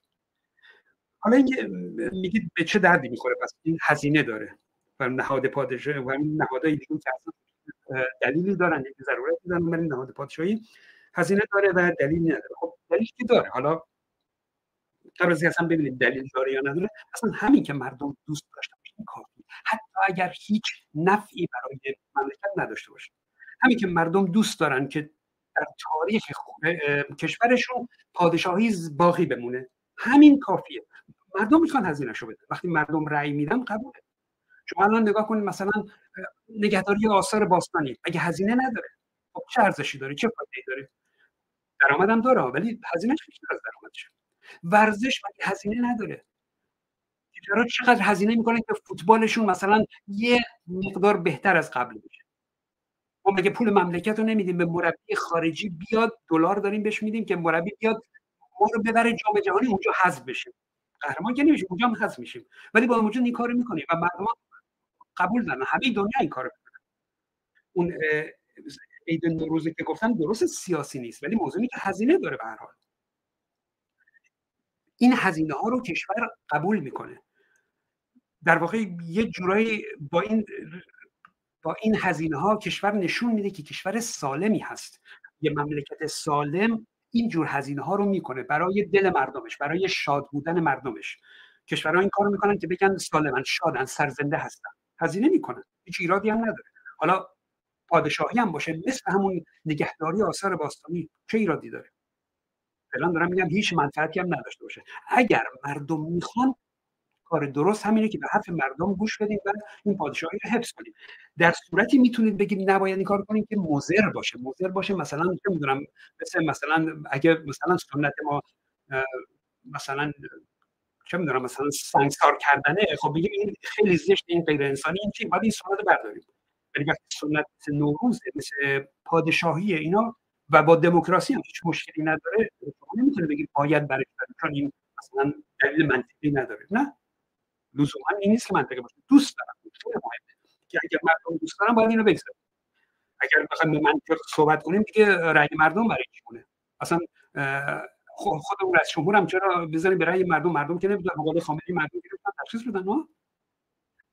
4 تا عاقل بشینن، 4 تا فیلسوف بشینن، ببینن کی بهتر از همین مملکتو بگردونه، اونو بکنیم رئیس مملکت. که این دیکتاتوری بشه. باید حرف مردم باشه، ولی اینکه مردم نتونن تشخیص بدن، ولی اینکه مردم فقط به دوست داشتن خودشون، به فکر تاریخ باشن بدون هیچ دلیلی. باز باید به حرف مردم کنیم. دموکراسی اینه. خب این که فرمودید که زوش من یه سوالی بپرسم. بفرمایید خواهش می‌کنم. میشه من این نکته من چون باز بفرمایید جناب سلیمه، چون من باید برم. بفرمایید یه سوال کوچیک. ببینید اصلا تمام سعی ما عقلانیت سیاسیه، نه احساس سیاسی. طبیعی مردم خیلی احساسات دارن، ولی ما در سطحی داریم صحبت میکنیم که برای پدیده‌های اجتماعی دنبال دلیل. بسیار عالی. این میشه اینکه ما تبلیغ کنیم که مثلا شاهی این خوبی‌ها رو داره یا این بدی‌ها رو داره، اینها رو میگیم رأی مردم رو عوض کنیم. شما میتونید رأی مردم رو عوض کنید، شما مثلا از بدی مشروطه بگید ما هم از خوبی مشروطه، مردم هم که تصمیم میگیرن. نمیتونه بگید نه این با دموکراسی مغایرت داره، نه مغایرتی نداره. میدونم از من اینکه بعدم یه مقدار ببخشید میگم منصفانه باید نقد کنید. اینکه شما بگید این طرفداران استبداد پهلوی هستن، خب نه، واقعا ما نگفتیم طرفدار استبداد پهلوی هستیم. یعنی اگر مثلا گزینش آینده که میخوایم رأی بدیم که مثلا جمهوری دموکراتیک باشه یا مثلا پادشاهی مشروطه باشه یا استبداد پهلوی باشه یا هیچ کدام، خب شما میگید استبداد پهلوی درست نیست. خب بله، ما هم همونه میگیم. شما دارید با استبداد پهلوی با این عنوان میخواید پادشاهی مشروطه رو بکنید و این درست نیست. و الا بله رأی مردم بخواید عوض کنید با تبلیغ با سخنرانی، اینا کاملا درسته و هیچ ایرادی هم نداره. اتفاقا بحثش هم همین الانه، یعنی هنوز با وجود که نبه داره نبه باره ما باید این حرفا رو بزنیم، این هیچ ایرادی نداره. ولی بحث ما در واقع اینه که اولا ما نیاز داریم یکی اون صندوق رو بگذاره. به کی رأی میدید؟ یعنی اگر مثلا میگم فردا خامنه‌ای مرد، حکومت اصلا پاشید، خب افتاد دست مردم، باید یکی صندوق رو بگذاره دیگه. مثلا خاتمی بذاره، شما قبول دارید؟ خاتمی حالا هیچی ولش کن. مثلا نمیدونم مقتدی بذاره، مسیح نجات بذاره، کی بذاره شما قبول میکنید؟ و اکثر مردم قبول میکنه که تو اون صندوق رای بدن که میخواد به جمهوری رای بدن، به دموکراسی رای بدن، قبول. ولی یکی باید این صندوق باز نمیشه هر کی برای خودش بذاره. سازمان مجاهدین برای خودش صندوق بذاره، مثلا این اصلاح طلبها برای خودشون صندوق نشد. مردم باید به دنبال یک رهبری باشن که انسجام داشته باشن، متحد باشن. و این اتحاد مردم چیزی که با به اصطلاح شعائر ملی ما میتونیم اینو به دست بیاریم. الان سیستان بلوچستان رو شما نگاه کنید، هنوز انقلابشون داره ادامه پیدا می‌کنه، در حالی که بقیه جاها تقریبا خوابیده یا خیلی پراکنده است. صرفاً به خاطر اینکه اونها رهبر دارن، یک وضعیت به اصطلاح اتحاد دارن سر دینشون هست که ما شما قبول نداریم دینو، ولی به هر حال اون دین توی سیستان بلوچستان باعث اتحاد شده و رهبر دارن که همون مولوی چیچی بود، همون باعث شده که به طور مرتب هر هفته اینا تظاهرات داشته باشن و حکومت هم از پسشون بر نیومد. الان ما برای کل ایران در واقع اون ملی گرایی رو داریم، اون کیان پادشاهی رو داریم، این شخص شاهزاده رو به عنوان رهبری داریم. شما میخواید این رو تخریب کنید چی بشه؟ که حکومت دوام داشته باشه، مثلا حالا تا انشالله در آینده مثلا مردم آگاهیشون بالا بره، مثلا وقت بدون رهبر انقلاب کنن. من نمیدونم واقعا میخواد در آینده چی بشه. یعنی شما این موقعیت رو میخواید از بین ببرید. حالا بحث این نیست که میتونید یا نمیتونید، ولی به هر حال میخواید تخریب کنید که چی به جاش بیاد، چه چیزی باشه. یعنی شما هیچ آلترناتیوی هم براش ندارید. خودم اصلا وارد اون بحث نکردید که یعنی هیچ دیگه، یعنی مثلا ما انقلاب نکنیم، چون هر روز ما بریم تو خیابونا تظاهرات کنیم این رژیم ساقط نمیشه. اگه رهبر نداشته باشه همینی که هستیم، 5 ماه اینجوری کردیم، 5 سال هم اینجوری کنیم، هیچ فایده نداره. پس چی دیگه؟ پس بمونید ببینید که آخونده چه بلایی سرمون میارن. تا ان شاءالله یک رهبری باشه که مثلا نمیدونم هیچ کارنامه منفی نداشته باشه، کارنامه مثبت هم داشته باشه. خب نمیشه، میبینید که نمیشه. ما الان این موقعیت رو داریم که باید ازش استفاده کنیم. من زیاد گرد بزنم. ویدیو جان شما بس بفرمایید بعد من خواهش میکنم. ممنون. ببخشید چون زوس عزیزم از من دعوت کرد ولی من باید میرفتم. معذرت میخوام. حالا من میگم بعد شما ادامه بدید. من راستش یکی از آنچه که جناب امیری گفتن، خب من از یک نظرهای موافقم و نظرهای مخالفم. یک اشاره‌ای کردید جناب سلیمانی از چند نفر خوب کردید، از فکر می‌کنم از آقای داروش همایون کوت آوردید، از عباس میلانی آوردید و چند نفر دیگه حالا من یادم نمیاد. ولی کلا اصلا اینجا نیومدم که دفاع بکنم از استبداد رژیم گذشته، ولی پادشاهی خانان بی پادشاهی خواهان رو ما بخوایم به گونه‌ای اینها رو نفی بکنیم با اشاره به استبداد رژیم گذشته و انگشت بزنیم روی بخشی از سخنانی که بیشتری از نویسنده‌های سال کسانی که تحقیق کردن اسکالرها در باب رژیم گذشته گفتند و بدیهای رژیم گذشته رو گفتن که همه ما قبول داریم. من اصلا هیچ دفاعی ندارم بکنم. من میگم آقا استبداد بدترین چیزه و یعنی یک دیسلایک و نفرتی نسبت به رژیم گذشته دارم که باعث شد دموکراسی ایران خراب بشه و آخوندها بیان تو ایران. ولی نکته اینجاست که آیا اون طرفش هم هست؟ یعنی آیا ما میشم باید کودهایی پیدا بکنیم، سخنانی پیدا بکنیم از همین کسانی که شما خواندید، از خود عباس میلانی، از نمیدونم دیگه از کی خواندید، من کتاب پادک هم خواندید، مال پرژن پازل بود یا از جای دیگری بود، از همین ها یا میشه؟ من همینطور که شما داشتید صحبت میکردید چند تا کتاب که همینجوری دم دستم بود باز کردم. یکیش کتاب خود آقای میلانی، همین الان بذارید من اینو بیارم، کتاب میلانی آقای شاه، شاه عباس میلانی، براتون الان صفحاتش هم میخونم، الان من همین الان گذاشتم کنار. صفحه 257 میگه که the Shah was the first and only Iranian ruler who seriously attempted to move the country from traditional feudal society to the modern world. میگه شاه تنها رولر یا حکمران ایرانی بوده که به شدت به طور خیلی عمیق تلاش کرد که جامعه رو از یک جامعه سنتی قبیله‌ای فیودال به سمت یک جامعه فئودالی به سمت یک جامعه مدرن ببره. همون کتاب دوباره من اینا رو دارم پشت سر هم، فقط همینجا چون اون چپتری رو که می‌خواستم پیدا کنم چند صفحه شدن گذاشتم کردم.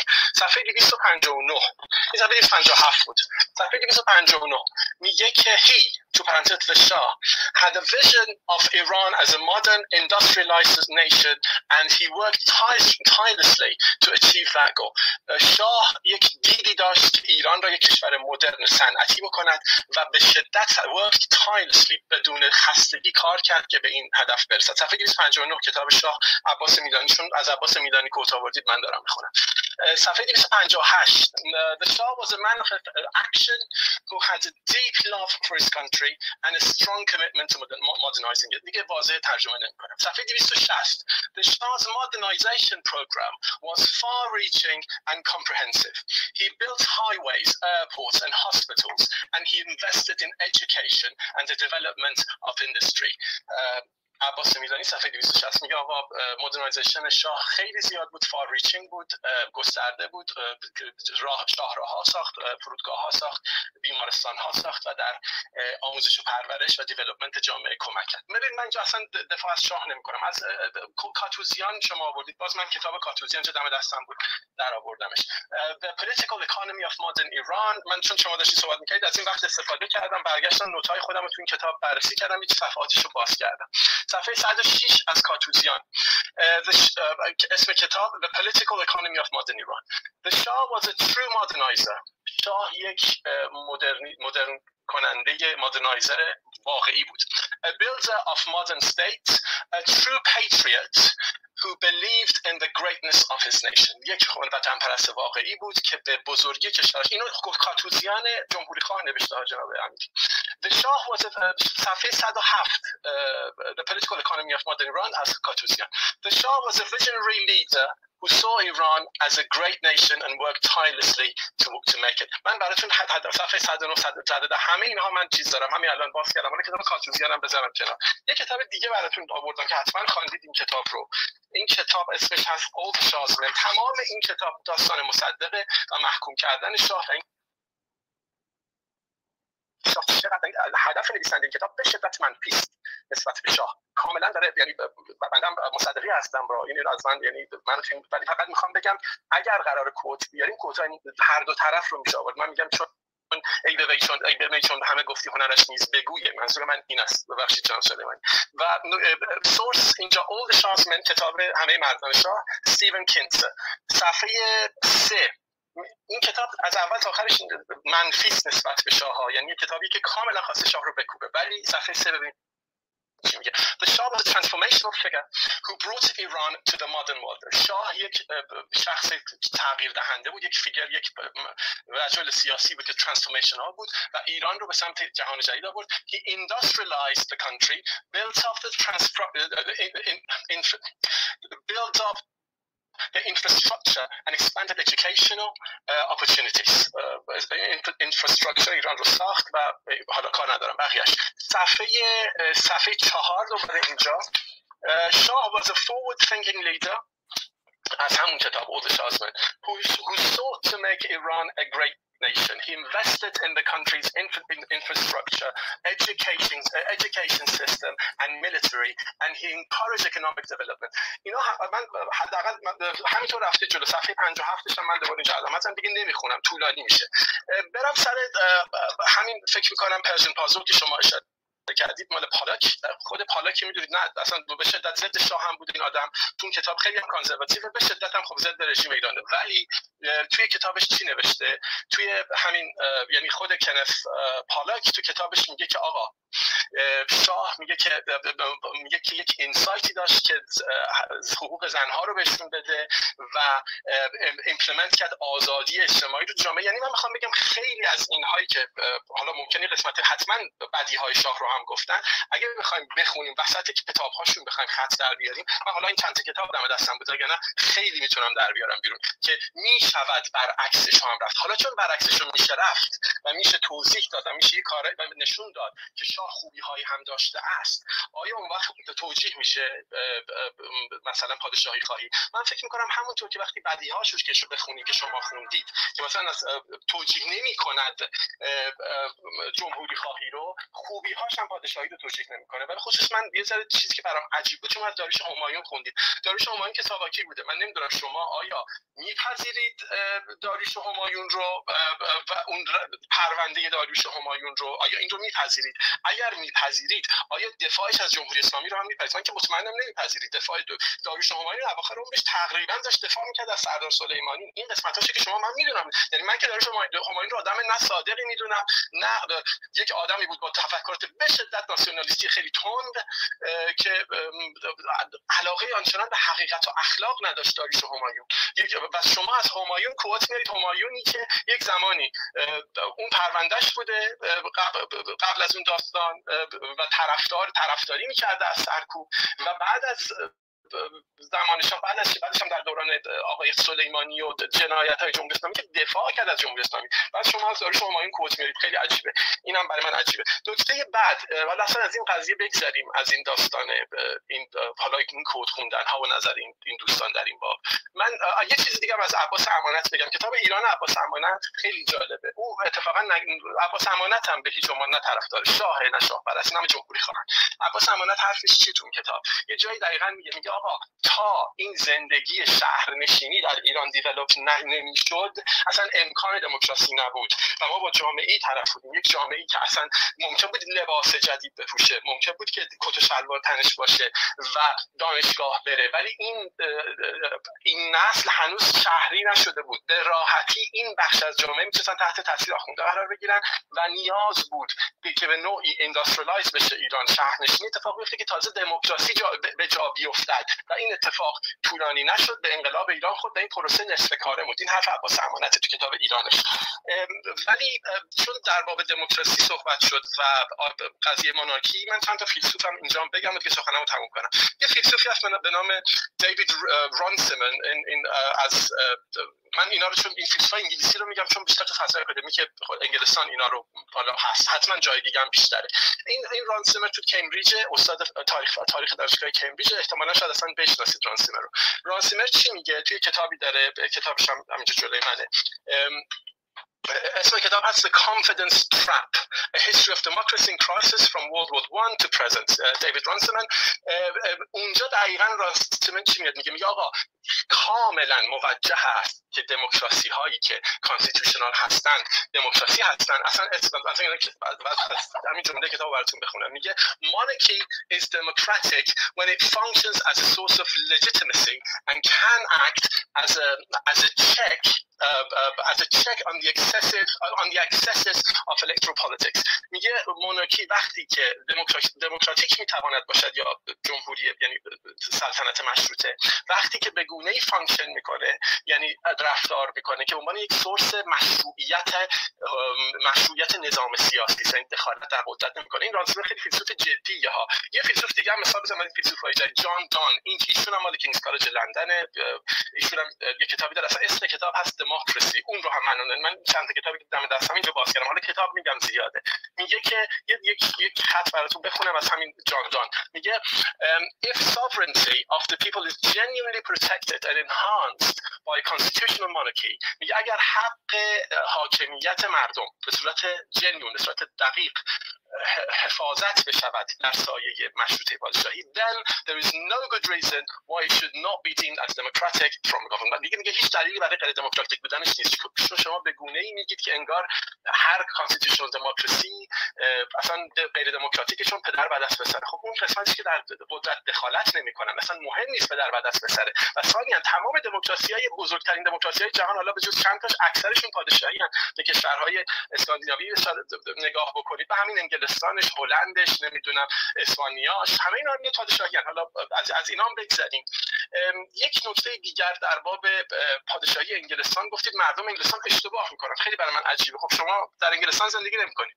شما من نمیدونم مردم انگلستان برای میدانیم که انگلستان جزء اون 19 تا دموکراسی کامل جهان است و شما میگید مردم انگلستان اشتباه میکنن. خیلی جالبه. مردم انگلستان آیا حق دارن برای سرنوشتشون خودشون تعیین کنن؟ وقتی تعیین کردن ما بگیم اشتباه کردید. خب این دموکراسی یعنی همین که ما اجازه بدیم مردم حقشون رو بگیرن. راجر اسکروتن فیلسوف مهم انگلیسی، من از او هم یک مثالی بزنم. یک کتابی داره به نام Meaning of Conservatism. اونجا میگه monarchy embodies the continuity of an in راجر اسکروتن حالا کار ندارم یه کتاب نوشت گند زد و کار ندارم اون کتاب آخرش رو، ولی فیلسوف به شدت بزرگ جز فیلسوفای بزرگ قرن 20 و قرن 21 راجر اسکروتن، مثلا یه سری کتاباش در ایران ترجمه شده، میگه که the monarchy embodies the continuity of a nation. میگه در مشروطه سلطنتی این پیوستگی یک نیشن یا یک ملت نشون داده میشه و and its institution و institution هاش حالا ارگان هاش and it provides a focus for patriotism و یک فوکوسی میذاره روی وطن پرستی and loyalty یعنی loyalty میشه حالا loyalty من کلمات فارسی یادم نمیاد معذرت میخوام و is not contaminated by party politics or sectional interest که با وسیله سیاست حزبی و تمایلات شخصی آلوده نشده است. این سخن راجر اسکروتنه. من یا از جان لاک خوب از مونتسکیو از جان لاک میتونم براتون، یعنی مونتسکیو رو که دیگه حتما شما دیگه بهتر از من میشناسید. مونتسکیو تو همون کتاب Spirit of the Laws دقیقاً میاد تو همون چپتر 1 فصل 1 که من دقیقاً یادم نیست فصل 1 دقیقاً میاد توضیح میده که چرا سلطنت مشروطه اتفاقاً بهترین مدل است برای دموکراسی. جان لاک دقیقاً توی کتاب تو تریتیز، چون شما علاقه دارید به جان لاک گفتم اینا بخشی از فلسفه سیاسی که شما بهتر از من میدونید که میگه آقا مونارک باید به عنوان تراستی یعنی به عنوان معتمد انتخاب بشه و خوب است و مفید است و بهترین مدله. جان لاک اتفاقا اونجا خیلی دقیق توضیح میده که چرا توی سکند تریتیز، اون نمیدونم فارسی سکند تریتیز چی ترجمه شده، اونجا توضیح میده تو تریتیز اف گورنمنت، اسم کتاب از تو تریتیز اف گورنمنت، اون توی سکند تریتیز دومش این رو میگه. خب من میخوام بگم که اگر قرار باشد هدف ما دموکراسی باشه هیچ مشکلی مشروطه سلطنتی با دموکراسی نخواهد داشت. من فکر می‌کنم این اشتباهه که از قبل بیایم بگیم آقا دموکراسی یعنی فقط مجلس جمهوری. این خیلی برخورد غلطیه، چون من هم شما میتونیم 50 تا فیلسوف خوب بیاریم که بگن مونارکی و دموکراسی با هم مشکلی ندارن، برعکسش هم هستا، ولی نمی‌شود نتیجه گرفت که هر جایی که مونارکی بود دموکراسی نیست، در حالی که شواهد برعکسش نشون میده. این یک. ولی در مورد خود آقای شاهزاده رضا پهلوی، من در مورد ایشونی صحبتی کردم، روی اینستاگرام هم هست دیگه، حالا واردش نمیشم. ایشون نقاط ضعفی داره، نقاط خوبی داره، نقاط مثبتی داره. نکته اینجاست که یک عده از مردم ایران ایشون رو دوست دارن، یک عده از آدم‌ها هم هستن مثل خود من که فکر می‌کنن آقا به ایشون می‌شود اعتماد کرد.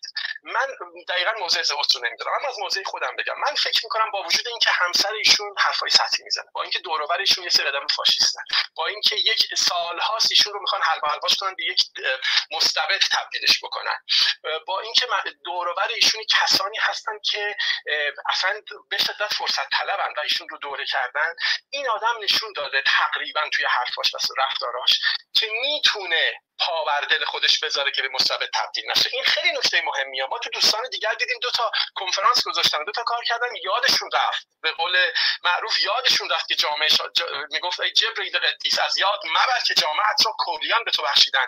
این دوستان در یک سر و صدا یا سلبریتی شدن و از این کارا ما کاملا درشون میبینیم که از خود رو گم میکنن به راحتی. ولی این آدم که با اینکه پسر شاه بوده، به قول شما قسم خورده، از اون خانواده بوده، مردم ایران دوستش دارن و دور و برش هم یه سری فاشیستن، دور و برش سری آدم متاسفانه غیر قابل دفاعن، ولی هنوز تونسته که این کوله‌بار که ملت بر دوش او نهادن که میخواهند نماینده دموکراسی ایران باشد و بر دوش بکشد. این به نظر من قابل اعتماد میکنه فقط این شخصا، ولی به طور کل پادشاهی خواهی به تمام دلایلی که گفتم به نظر من هم میتونه سیستم قابل دفاعی باشه، هم میتونه سیستم قابل اعتمادی باشه. برای اینکه وقتی پادشاه بود اون بالا، آقای ترامپ دیوانه نمیتونه بره اونجا هر کاری دلش میخواد بکنه. وقتی قرار بود هر روز نخست وزیر شما بره توی کاخ سلطنتی و زانو بزنه و اونجا به کوین بگه که آقا من برنامه هفتگیم این بوده، به کوینی که نماینده ملت است که مردم انگلستان با وجود اینکه شما میگید اشتباه میکنند ایشون رو دوست دارند، یعنی یک گارانتی اونجا وجود داره که یک آدمی هست که اگر کسی خواست دموکراسی رو از بین ببره، کسی خواست قلدری بکنه، سمبل مملکت اونجاست. درسته که دخالت در سیاست نمیکنه ولی معتمد مردمه، به خاطر اینکه دخالت در سیاست نمیکنه.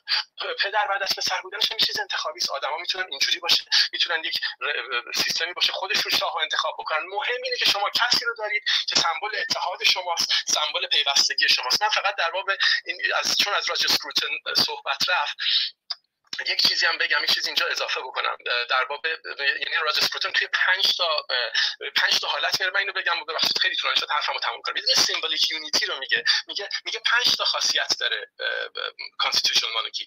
یکی سیمبولیک یونیتی هست، میگه مونارکی یعنی به صورت سمبل اتحاده که حالا واردش نمیشه. 2 میگه هیستوریکال اند کالچورال سیگنیفیکنس، میگه یک اهمیت تاریخی و فرهنگی به شدت زیاد داره. در بریتانیا منظورش که من فکر می‌کنم در ایران هم هست، میگه اصلا میگه یک تاریخ طولانی غنی از تاریخ شاهی ما داریم و این بخش اینتگرال، بخش غیر گسستنی از فرهنگ ماست. خب بعد حالا قسمت توریسم و اکانومیشو میگه اصلا واسه توریسم که واسه اکانومی که واسه مردم جهان به ما یک نگاه دیگری دارن، میگن اینها همونایی که شاهشون فلانه، یک همچین نگاه جذابی داره برای بقیه جهان. و بعد میگه نان پولیتیکال هست، دلیل چهارم یعنی میگه غیر سیاسی است. میگه مونارکی یک نهاد غیر سیاسی است که یک فیگرهدی داره که غیر سیاسی است و یک صدای خنثی داره، حق نداره توی بازی‌های سیاسی شرکت کنه ولی نماینده مردمه. و 5میش میگه کانستیتوشنال سیفگارد هست، یعنی سیفگارد برای قانون اساسی ما. میگه یک سوپاپت، یک سیف، چجوری میگن، یک محافظ است. میگه مونارک رول، این وظیفه‌ای که مونارک داره، وظیفه‌ای که اون شاه یا ملکه داره اینه که قدرت اون کسانی رو که توی آفیس میرن رو چک بکنه، یعنی جلوشون قدرتشون رو آن د چک نگه بداره و مطمئن بشه که دموکراتیک پرینسیپل ها اون بالا نگه داشته میشن. حالا این 5 تا من گفتم، میشه در این مورد زیاد صحبت کرد. من فکر میکنم این صحبت ها، حالا این بحث این اتاق پیش اومد و حالا شما زئوس عزیز هم گفتگو کردید. من فکر می‌کنم تا وقتی ایران به دموکراسی نرسیده صحبت کردن در مورد این مسائل یه ذره زوده از نظر من. من میگم ایرانی ها باید به دموکراسی برسن، بعدش تصمیم بگیرن چه مدل حکومتی میخوان. اگر قرار باشه ایران به دموکراسی برسه، اگر دموکراسی باشه تو ایران، میتونه در قالب پادشاهی باشه، میتونه در قالب جمهوری باشه. ولی اگر قرار باشه دموکراسی نباشه، هر دوی اینها میتونه به سمت استبداد ما رو ببره. من فکر نمی‌کنم فرم حکومت که ایران رو مستبدانه میکنه، بلکه نگاه ما به دموکراسی است و مدل انقلاب کردن ما و مدل رفتار ما با نیروهای انقلابی است که اجازه میده ادعای تندرو و ادعای خودکامه جریان انقلاب رو به دست بگیرند و ایران رو به سمت دیکتاتوری ببرند، یا اینکه نه، ما به دموکراسی خواهیم رسید. یه پروسه طولانی از نظر من. ببخشید من خیلی حرف زدم، ولی نکاتی بود که به نظرم مهم بود بعد میگفتم. مرسی. ممنونم از شما. خب من پاسخ دو عزیز رو بدم. ببینید من سوالم واضحه. ما در یک سیستم سیاسی خب نهادهای مختلف داریم. وجود یک نهادی باید ضرورت داشته باشه، یعنی یک عقلانیت سیاسی پشتش باشه، وگرنه ممکنه کل سیستمی دموکراتیک باشه، حالا در قالب پادشاهی یا جمهوری. ولی مسئله بر سر اینه اون پادشاهی چه نقشی رو در اون سیستم ایجاد میکنه، چی کار میکنه برای ما. این مسئله خیلی مهمیه و باید دلیلش اقامه بشه. آیا ما نیاز داریم برای یک وضعیت جدید دوباره اون نهاد رو ایجاد بکنیم، یا اینکه نه، بعد از اون انقطاع 40 ساله‌ای که پیدا شده دیگه نیاز نیست، با توجه به سوابق غیر درخشانی هم که داشته. وریای عزیز مطالبی رو گفت اتفاقا خیلی مهمه. البته من صحبتم های محسن میلانی بود، ولی خب حالا ایشون از عباس میلانی آورد، هیچ اشکالی نداره. اما یه نکته جالبی هست، تمام این نویسندگان وقتی صحبت میکنن میگن شاه خواست این کارو بکنه، شاه خواست اون کارو بکنه. اتفاقا تمام مشکلی که افرادی مثل داریوش و همایون ذکر کردن همینه که شاه خواست این کارو بکنه. هیچ کس صحبت از دولت نمیکنه. دولت مصدق، دولت امینی، دولت هویدا، دولت علم، همه شاه. یعنی شاه هست که اگر توسعه هست ایشون میده. اگر قرار نظام، حالا قدرت نظامی کشور بالا بره، شاه میکنه. اگر قرار سپاه دین و دانش باشه، شاه میکنه. ببینید اینا مشکله. اگر میبینید در اون نظام انقلاب شد، حاصل همین ها بود. یعنی افرادی مثل هویدا، علم، اقبال میگفتن آقا ما دست بوسیم. این همون چیزی که خاتمی میگفت در نظام جمهوری اسلامی تدارکات چی میخوان؟ دقیقا اینا میگفتن ما تدارکات چیم. اصلا اساس مشکل ما همینه. یک نویسنده‌ای که داره زمان شاه رو در واقع تحلیلش میکنه، حالا هر کسی هست، میگه شاه گفته. چرا شاه؟ مگه دولت نیست؟ خب این نشون میده که در اون ساختار طبیعی است که اگر موفقیت ها به پایین آقا نوشته میشه، معایب هم به پایین آقا نوشته میشه، چون توسعه آمرانه است و این تمام مشکل ماست. نکته دیگر، البته شما شکایت داریوش همایون ساواکی بود. نه، ساواکی نبود. حتی حزب مشروطه هم که امروز خیلی ها پیروش هستن، ایشون بنیانگذارشه، وزیر اطلاعات و گردشگری بود، جهانگردی بود و ساواکی هم مثلا نبود. و انسان اسمتی کتاب شما میخونید خود تحلیلگر داره، یعنی مطالبش تحلیلی است.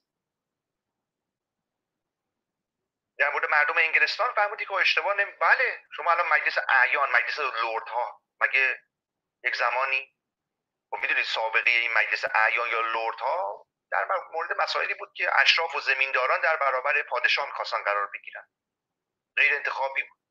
آرام آرام به این سمت اومدن که در قالب نقدها یه بخششو انتخاباتی بکنن، بعد بخشاشو حذف بکنن. خب این نشانه اشتباه است دیگه.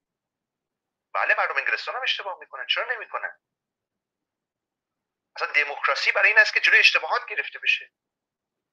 همون دموکراسی است که آقای ترامپ رو برمی‌داره 4 سال بعد. اما شما نمی‌تونی آقای چارلز رو برداری، شما نمی‌تونی ملکه رو برداری.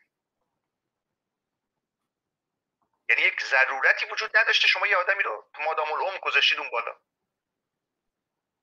و شما می‌دونید دیگه تا این از سال 1848 طبق قانون خیانت اصلا جمهوری خواهی در انگلستان جرم بوده.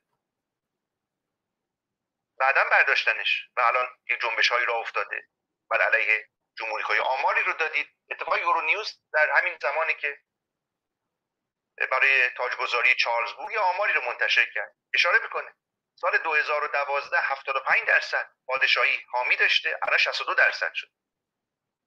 سنین 18 تا 24 سال یعنی نسل جوان در سال 2013 72% مردم انگلستان به پادشاهی اقبال داشتن، الان شده 36%.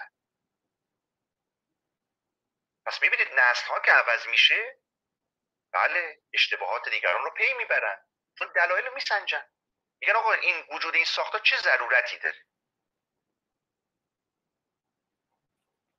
مگه توماس پین خودش انگلیسی بود؟ به صراحت هم اشاره کرده که اجداد این پادشاهان کیا بودن؟ مگه همشون یا خونریز بودن یا کشور رو فتح کردن؟ یعنی مشروعیتی از نظر دموکراتیک برای پادشاهان نبوده. پادشاهان اولی همه یا با زور و کشتن و کشتار می‌خواستن قدرت بگیرن، بعد این مشروعیت رو به دیگران سرایت. بحث من بر سر اینه که شاهزاده رضا پهلوی اگر میخواد واقعا به انقلاب کمک بکنه باید دست به یک سری اقدامات بزنه که منطبق با جمهوری خواهی است، یعنی همون حقوق بشر، دموکراسی، همگرایی. و نسخه‌ای که ما برای ایرانمون می‌نویسیم خیلی فرق میکنه با سوئد یا انگلستان. ببینید دوستان، ما سیاست ورزی نیازمند اینه که جامعه هدف رو بشناسی. اینکه انگلستان پادشاهی داره دموکراتیک است، نه، بسترهایی وجود داره که میتونه یک دموکراسی رو متزلزل بکنه. اینا موانع دموکراسی هستن، از جمله دولت رانتی، از جمله سنت‌های دینی استبدادی، از جمله نهاد روحانیت، از جمله نهاد ارتش، یا هر موانع دموکراسی. اما این سری موانع وجود داره که امروز هم هست، در جامعه انگلستان وجود نداره، در جامعه سوئد وجود نداره. خب حالا در موانعی که در کشور ما چیه؟ یک، پادشاهان ما همیشه نماد سرکوب بودن. از رضا شاه بگیرید، محمد رضا شاه بگیرید، برید به عقب، همشون نماد سرکوبن. دومین مسئله این که جامعه امروز ما چند پاره است. شما نیازمند این است یه مشروعیت متصل کننده به اینا بدید. یکی از اون چند پارگی قومیت. شما چطور میخواید ایران رو با سوئد مثلا مقایسه کنی، با دانمارک مقایسه کنی؟ اونا یه قومیت یگانه. شما در همون انگلستان حتی میبینید اشکالاتی پیش اومده بین اسکاتلندیا، ایرلندیا، ولزیا با انگلستان. حالا شما جامعه ایران رو در نظر بگیرید با اون قومیت های چند پاره، ادیان مختلف، به خصوص با آمدن جمهوری اسلامی بحث جنسیت مطرح شده. و برای اینکه یک نفر حلقه اتصال بین اینها باشه یه پادشاه نمیتونه باشه، اتفاقا میتونه سبب افتراق باشه، بلکه ما باید اینها رو در قانون اساسی بگنجونیم. یک پارچگی دیگه هم وجود داره در کشور ما. اون یک پارچگی چیه؟ یکی این که امروز مردم ایران حقوق بشر رو پذیرفتن، میخوان و طبق حقوق بشر هیچ کس رو ارجحیت و برتری به خودشون نمیدن. همه دموکراسی میخوان. خب دموکراسی چی ایجاد میکنه؟ اینکه همه فرصت برابر داشته باشن برای بالاترین مناصب، حتی که جنبه نمادین داره. چرا یه پادشاه باید باشه ولی فرزند یکی دیگه نباشه؟ مردم امروز حقوق بشر میخوان. مردم امروز علم و دانش دارن. میگن آقا مگه من به عنوان مثلا کارشناس علوم سیاسی، حقوقدان، اقتصاددان این حقو ندارم پادشاه باشم؟ یه پادشاهی رو آوردید تخصصش چیه؟ به چه دلیل اونجاست؟ بنابراین طبیعی انگلستان یک سیستم متصلی داره، یا دانمارک یا سوئد. اما ما یک انقطاعی حاصل شده و اینکه ما دوباره بخوایم به سمت پادشاهی بریم باید آنقدر این نهاد ضرورت داشته باشه که ما رو تعبیه بکنیم در سیستم سیاسی، در حالی که ما می‌بینیم این سیستم سیاسی جواب نمیده. ایشون که الان نه به داره نه به باره، فقط یک شاهزاده هست، نتونسته سبب اتحاد بشه. چگونه میخوایم ایشون رو برداریم و به جایی به ما نماد بزنیم؟ حالا پیشنهاد من چیست؟ پیشنهاد من این است که ایشان از مؤلفه هایی که نه کارکرد عقلایی داره و نه برای رهبری انقلاب کمک کننده است دست برداره، یعنی بپذیره. حالا جازوز که فرمودن اون قسم پادشاهی الکی بوده، خب اشکال نداره، صراحتاً بپذیره که بله من نظام پادشاهی نخواهم خواست، انسان دموکراتی هستم، مشروعیت من رو مردم تعیین کنن. یک. دو، اگر ایشون توانایی داره، لیاقت داره، شایستگی داره، خب پادشاهی مشروطه که باید کنار بشینه، خب بیاد از تخصص خودش استفاده بکنه، به عنوان نخست وزیر، به عنوان رئیس جمهور، چه اشکالی داره؟ سوم این که با دست برداشتن از اون ادعای شاهنشاهی یا پادشاهی همگرایی بیشتری ایجاد میشه بین ایشون و گروه های دیگه که تا امروز مانع شده به نوعی. این میتونه به نظر من کمک کننده باشه اگر دنبال راه حل هست. اگر نه دنبال راه حل نیستیم خب بسیار عالی، یه عده میتونن پادشاهی خواه باشن، مگه من گفتم نباشن؟ نه، میتونن باشن. اما باید بدونیم مشکل در اینجا هست، موانع همگرایی ما حاصل یک سابقه استبدادی است، یک مشروعیتی که از اون تولید شده، یک کارنامه‌ای وجود داره و شخصی که حالا هنوز موضع خودش رو به شکل دقیق مشخص نمی‌کنه. خیلی از جوانان ما که اهل حزب هم نیستن میگن خب دلیل برتری ایشون بر ما چیه؟ خود موجه باشه. اینه که به عقیده من ایجاد نهاد پادشاهی ممکنه به دموکراسی ضربه نزنه ولی ضرورتی برای وجودش نیست، جور کنار گذاشت. عرض دیگری نیست. ممنونم. میشه این نکته خیلی کوتاهی بگم و با اجازهتون من باید زودتر میرفتم، معذرت میخوام. من معذرت میخوام زوس عزیز، من یه چیزی بگم بعد شما ادامه بدید. من اصلا نکته من این نبود که ما برای رسیدن به دموکراسی حتما، من با بخش از نکاتی گفتی کاملا موافقم، نکته من این نبود که ما نیاز به پادشاهی داریم، حرف من این نبود. بحث من این بود که دموکراسی یعنی رسیدن به یک مرحله‌ای. ببخشید زوس عزیز، فکر کنم میکروفونتون بازه، صدای صدای من میاد؟ آره هنگ موبایلم ببخشید. میخواید من یعنی خودتون باید ببندید. منظور من این نبود که دموکراسی در ایران باید به مدل پادشاهی باشد، نه، این مردم ایران باید انتخاب بکنن. من اصلا سلیقه شخصی اونقدر مهم نیست. من دارم میگم میشود یک نگاه مثبتی نسبت به پادشاهی داشت، براش یک توجیهاتی آورد که آقا نظام پادشاهی یک خوبی هایی دارد که جمهوری نداره، بالاخره خوبی هایی داره. مثلا یکی از خوبی هاش اینه، همون خوبی که گفتم، مثلا استیون فرای هم دقیقاً به همین اشاره میکنه. این فیلسوف و کمدین انگلیسی، شخصیت مهمی استیون فرای، خیلی دفاع جالبی میکنه از نظام پادشاهی. دوباره میکروفون تو باز شد. ایشون میگه که ما اگر قرار باشه هیچ کس نباشه که چک بکنه اونجا که این کسانی که وارد قدرت میشن چی کار میکنن، ما مردم بی‌پناه میشه این دموکراسی ما. وقتی مردم اعتماد دارن به یک خانواده و این خانواده میتوانند بی‌طرفانه حمایت بکنن از اتحاد مملکت، از تاریخ، چه می‌دونم، از تاریخی که ما داریم، از فرهنگی که ما داریم و به خصوص از همه اینا مهمتر اجازه ندن که دموکراسی ما از بین برود، این سمبل خوبی است. این یک نشانی است که این پرایم مینیستر یا نخست وزیر ما بداند که همه کاره نیست. حداقل این یک خوبیه. یه خوبی دیگه اش که میشه آورد اینه که آقا یک سمبولی اونجاست که خانواده، که آدم‌ها تو انگلستان به جای اینکه به کین کارداشیان نگاه بکنن و اقتدا بکنن، به خانواده سلطنتی نگاه میکنن. اینها هم کافی پرفکت نیستن و کامل نیستن، ولی یک بگونه دیگری رفتار میکنن. یعنی اینها باید خوب انگلیسی خوب حرف بزنن، باید یه مدل خاصی لباس بپوشن، یک رفتار و منس داشته باشن، چیزی که میگن منس تو انگلیسی که خیلی یعنی چیزی بود که قدیم آدم‌ها سعی می‌کردن یاد بگیرن که شبیه اشراف بشن. این مدل خاصی راه رفتن، مدل خاصی نشستن، مدل خاصی، یک مدل محترمانه‌ای از رفتار است که خب یه سلبریتی که میخواد معروف بشه ممکنه جلوی دوربین هر کاری بکنه که معروف بشه، هر عربده‌ای بکشه، هر فوشی بده، هر لباسی بپوشه، هر حالتی با بدنش بکنه که فقط دیده بشه.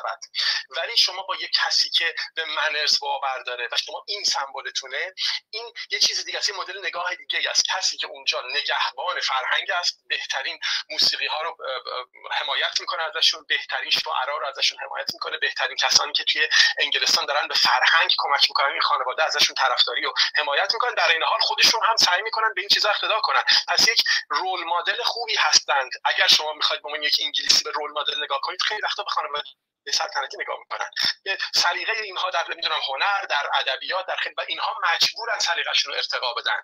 ولی وقتی شما در آمریکا اینو ندارید، رول مدل آدم‌ها میشن امثال کیم کارداشیان. اینم یک نکته مثبت دیگه هست. حالا به جز تمام نکات مثبتش، من میخوام بگم نکته مثبت میشه براش آورد و هر دوش میشه دموکراتیک باشه. ولی اشکال من، ایراد من به این بحث اینه که شما پرونده رژیم گذشته رو آوردید، قسمت‌های منفیش رو روش دست گذاشتید و گفتید به خاطر اینها خب حمایت از این آدم، از این شخص که پدرش او بوده یه مقدار ناموجه. من فکر نمی‌کنم پرونده پدر ایشون همش بد باشه، یه بخشایش خیلیش بده، یه بخشایش هم خوبه، هر دوش در کنار همه. برای همین من این هم از کتاب‌های مختلف کوتا آوردم که بگم قسمت‌های مثبت هم دارد. این یک.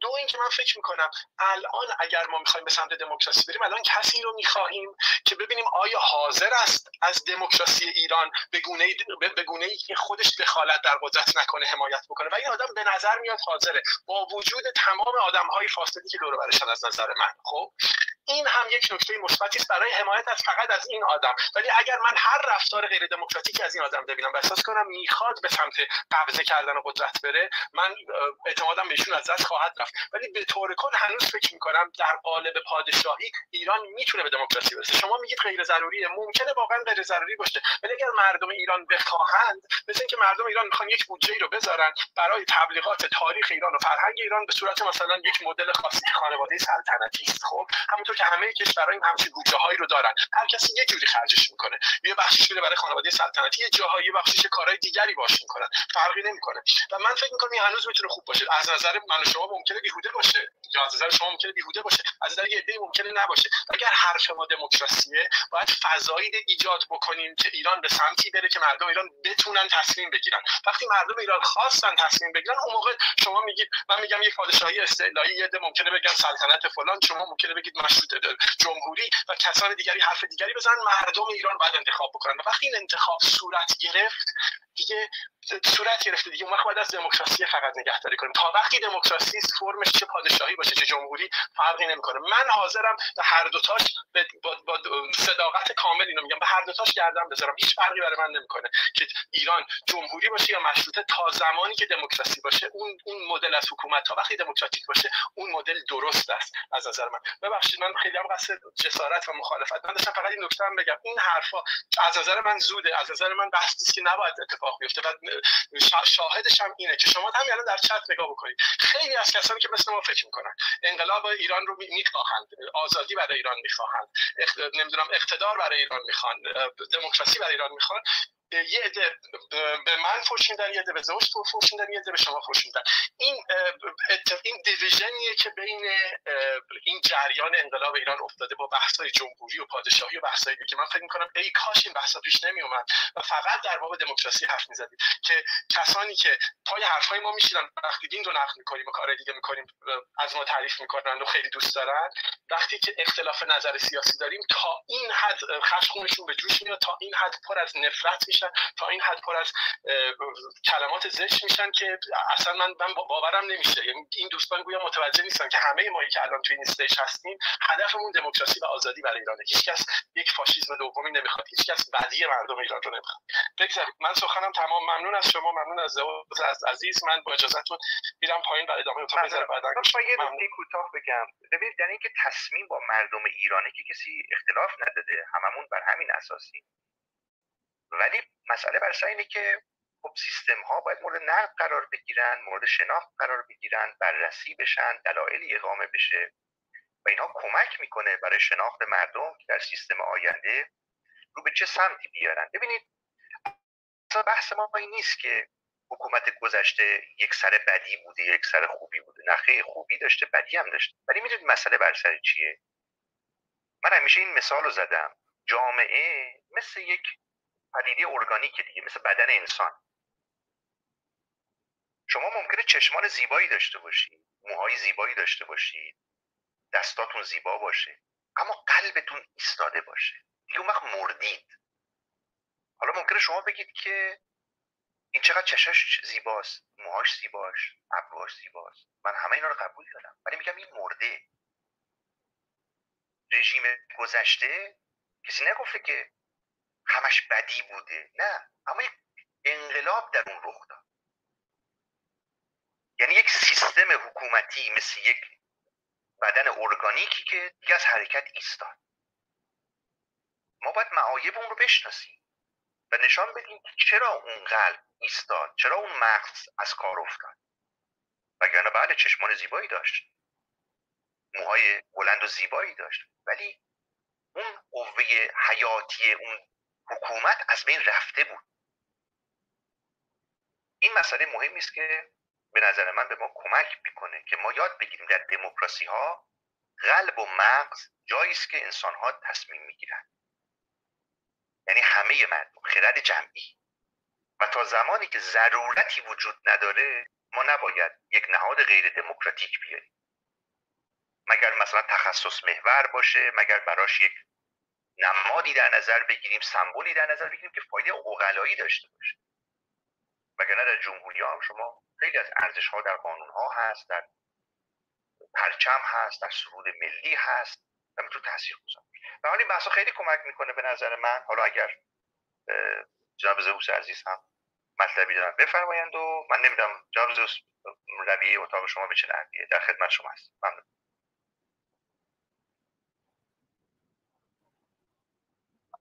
ممنون از شما، مرسی. من دیگه فقط خداحافظی بکنم. ممنون، خیلی بحث خوبی بود. حالا امیدوارم در یک فضای آرامتر این بحثا واقعا شکل بگیره. ممنون از شما، ممنون از دوست عزیز، مرسی از وقتی که به من دادید. مخلصیم. سپاسگزارم. ولی عزیز لطف کردید که تشریف آوردید. همینطور از ایمان عزیز که زحمت کشیدن. ببخشید من موبایلم هنگ، اصلا هیچ کاری نمیتونستم بکنم. ولی جان خیلی ممنون، متشکرم. من نمیدونستم شما تشریف میارید و الا اسم شما رو هم اضافه میکردم که توی بحث شرکت کنید. به هر حال ببخشید، من میگم نمیدونستم شما تشریف میارید. و ایمان جان ببخشید، من میگم موبایلم هنگ، لطفاً آقای فردوسی رو به عنوان مودریتور تعیین کنید که بتونن کمک کنن دوستانی که میخوان صحبت کنن بیان بالا. فکر میکنم بحث ما دیگه کافی باشه اگر شما صحبت خاصی ندارید، که ببینیم چند تا صحبت منم صحبتی ندارم. اگه موافقید که نیم ساعت هم در خدمت عزیزان باشیم و بعد دیگه از خدمتشون سپاسگزارم. بله متشکرم. دوستان که میخوان صحبت کنن لطف کنن دست بلند کنن و بیان بالا و سعی کنن، خواهش می‌کنم کوتاه صحبت کنن و نظراتشون رو بگن. در خدمتشون هستیم.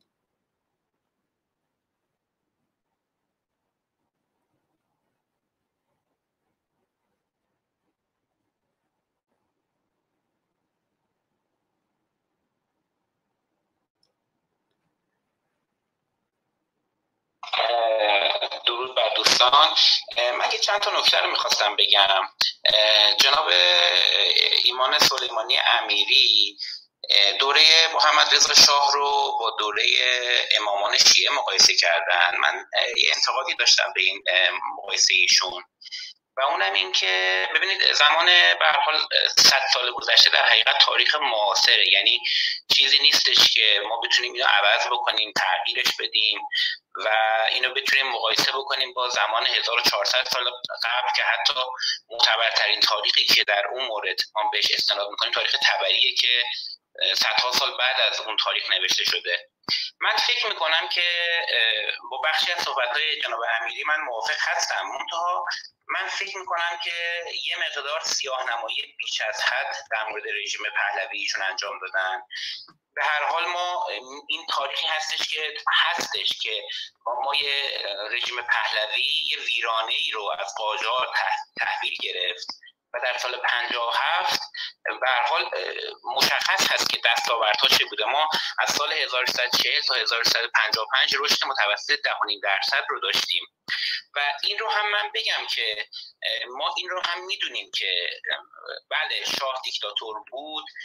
ما اصلا بحث من این هستش که ما نباید به هیچ کس به صورت سیاه و سفید نگاه کنیم. به هر حال این خاکستری دیدن یه دید رئالیستی هستش ولی دستاوردهایی که داشت به نظر من چشمگیر هست و این که مردم میگن رضا شاه روحت شاد ما نباید این سخن مردم رو دست کم بگیریم. به هر حال همه به هر حال پدرشون، پدر بزرگشون بودن در اون دوران، بله تبعیض‌هایی بوده و مسائلی بوده، ولی این رو ما باید بپذیریم که رژیم پهلوی در سیاه‌ترین حالت که شما فرض می‌کنید به مراتب از رژیم فعلی جمهوری اسلامی بهتر هست. من نمیدونم اینو شما مطلع هستید قطعاً.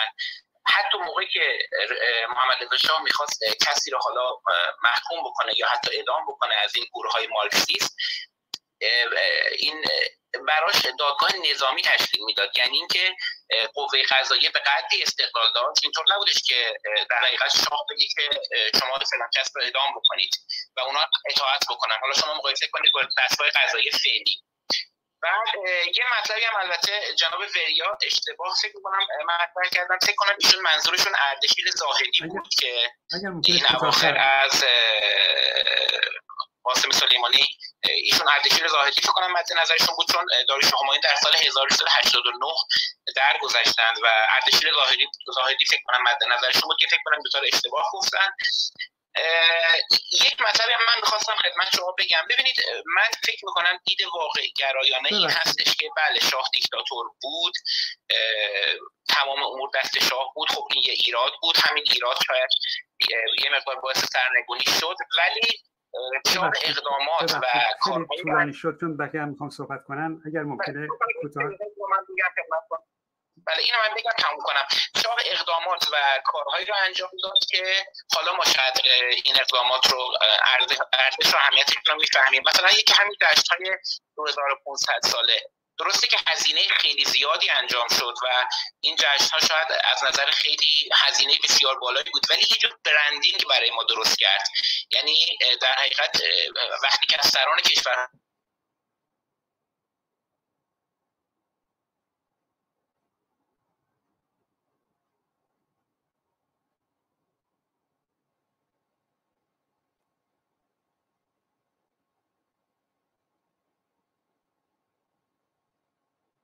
ببخشید صداتون نمیاد آیه حسین. افتادم بیرون فکر کنم، اون دوستامون که داشتن صحبت میکردن.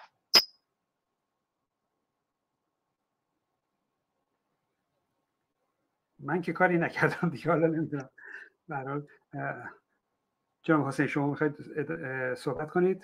یا ببخشید ایمان جان شما صحبتی دارید بفرمایید. نه من فقط یک جمله فقط بگم. ببینید هیچ کس نگفته پهلوی بدتر از جمهوری اسلامی و قاجاره. من نمیدونم این تعبیر از کجا آمده. تمام صحبت ما اینه که یک سیستم حکومتی به راهی نره که دوباره منجر به یک انقلاب بشه.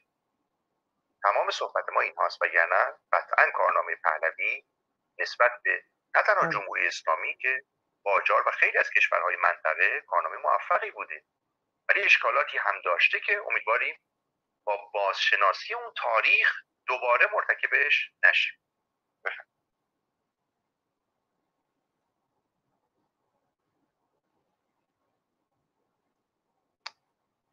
صدای من میاد دوستان؟ صدای من میاد؟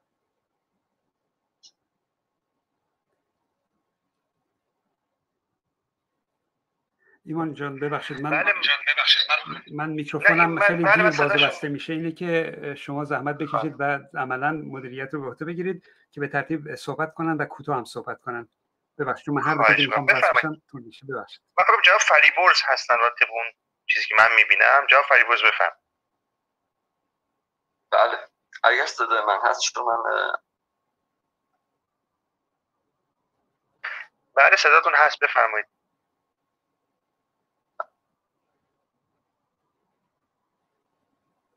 و باقی عزیزان ای کاش وریا بالا وای میستاد و حداقل یک 3-4 تا از انتقادا رو میشنید و اگر میتونست پاسخ میداد. من بیشتر حرفم در واقع مخاطبش وریا هست.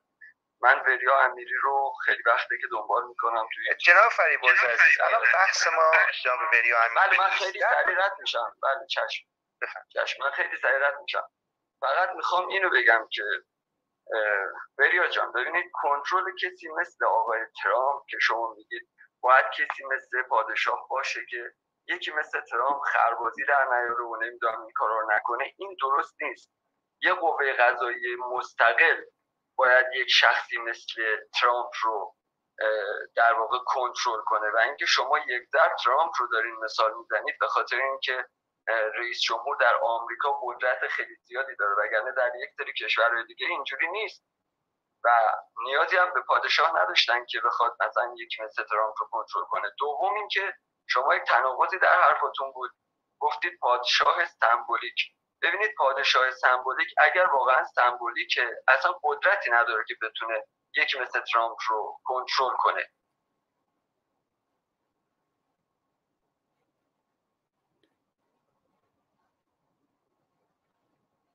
کف خیابون بودم، جزء کسایی بودم که تو اعتراضات بودم از 96 به این طرف، همشون رو رفتم.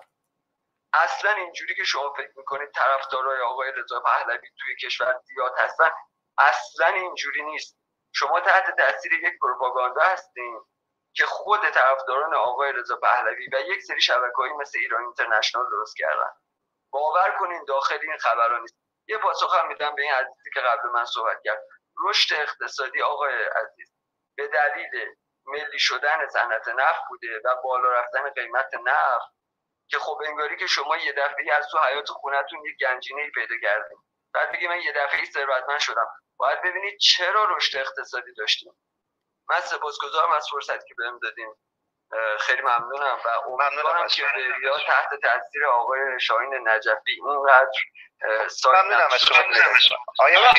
من نوبتم رو فکر کنم اسکیپ کردید شما. من نوبتم قبل صداتون هم حسین هستید دیگه، بفرمایید. من صداتون کردم، بفرمایید. بله ببخشید من متوجه نشدم. ببینید با توجه به فرصت کمی که به من دادید من مجبورم خیلی سریع بگم. بعضی انتقاداتی که انجام شد کاملا صحیح هست که کل چکیده صحبت‌هایی که دوستان کردن اینه که دموکراسی لزوماً ما رو به آزادی نمیرسونه، چیزیه که خیلی زود متوجه شدن. این در طول تاریخ ما اتفاق افتاده. شما نگاه بکنید به انقلاب مشروطه هم اگه نگاه بکنید، یا اصلا انقلاب مشروطه رو بذارید کنار، همون جمهوری اسلامی اولش 90% اومدن به جمهوری اسلامی رای دادن، بعضیا میگن نه دروغ 70%، ولی به هر حال اکثریت به همین جمهوری اسلامی رای دادن و نتیجه یک دموکراسی خیلی زودگذر دوباره به یک دیکتاتوری انجامید. پس حرفی که دارن میزنن درسته. یعنی شما اگر که دموکراسی رو فقط ملاک قرار بدید توی عربستان بیاید رای گیری بکنید همه به اسلام رای میدن، تو پاکستان ممکن همه به اسلام رای میدن. پس دوباره دموکراسی بیاره مونتا در وای. یا اینکه دوستی که اومد مثال زد میگه ترامپ ناشی از دموکراسی، حرف درستی داره میزنه. یعنی در یک جایی که فقط رأی مردم ملاک باشه ممکنه که مردم اکثریت چیزی بخوان. شما فکر کردید هیتلر از یک چه پروسه‌ای نهایتاً به یک فاشیست رسید که دموکراسی رو نقض کرد؟ در یک پروسه دموکراتیک اومد بالا و نهایتاً خود دموکراسی رو نقض کرد. منظورم اینه که حرفش ببینید چیزی که دوستان اکثرا از دموکراسی میگن تلفیقی از دموکراسی و لایسیته است، منتها خودشون متوجه نیستن. قانون اساسی فرانسه رو شما نگاه کنید، قانون اساسی فرانسه میگه که بله دموکراسی هرچی مردم گفتن، ولی یه سری اصول هست، این اصول نباید در طول تاریخ تغییر بکنه، نقض بشه. این اصول اینه که دین نباید بیاد توی حکومت، حتی اگه مردم رأی بدن اصلا رأی گیری نمیشه که یک چیز دینی بیاد توی حکومت. نباید ناسیونالیسم افراطی بیاد توی حکومت. این جزء اصول قانون اساسیه. حتی توی ترکیه الان چالنجی که وجود داره اینه که میگن اردوغان اصول لایسیته رو داره چیز میکنه، نقض میکنه و حالا خیلی بحث. من فقط یه نکته 5 ثانیه‌ای بگم برم. خدمتتون عرض کنم که شما توی ایران برای اینکه میدونن لایسیته بسیار چیز خطرناکیه خیلی بد جلوش دادن، در حالی که لایسیته چیزی که در اکثر کشورها اونا رو از افراطیگری داره نجات میده. امیدوارم روی این مسئله بیشتر تمرکز بکنن مردم ایران. خیلی ممنون. مرسی. آیا حمید در خدمت شما. سلام عرض می‌کنم خدمتتون. من اول مشخص کنم که من میخوام از موضوعی که آقای سلیمانی امیری دفاع کنم و فکر کنم که ایشون به خوبی تمام مباحث پاسخ دادن. فقط نکته‌ای که تو این مباحث مقبولمون یا شاید فرصت نشد این عبارت پادشاهی انتخابی بود که آقای زئوس هم چند بار پیش استناد کردم. می‌خوام بگم که دوستان ببینید ما پادشاهی انتخابی نداریم. هیچ کدوم از این پادشاهی‌های موجود در دنیا انتخابی نیستن. پادشاهی یک سه تا ویژگی داره. یک اینکه موروثیه، دو مادام العمره و سوم این که درون یک خانواده است. هیچ پادشاهی حتی پادشاهی دموکراتیک موجود هم انتخابی نیست.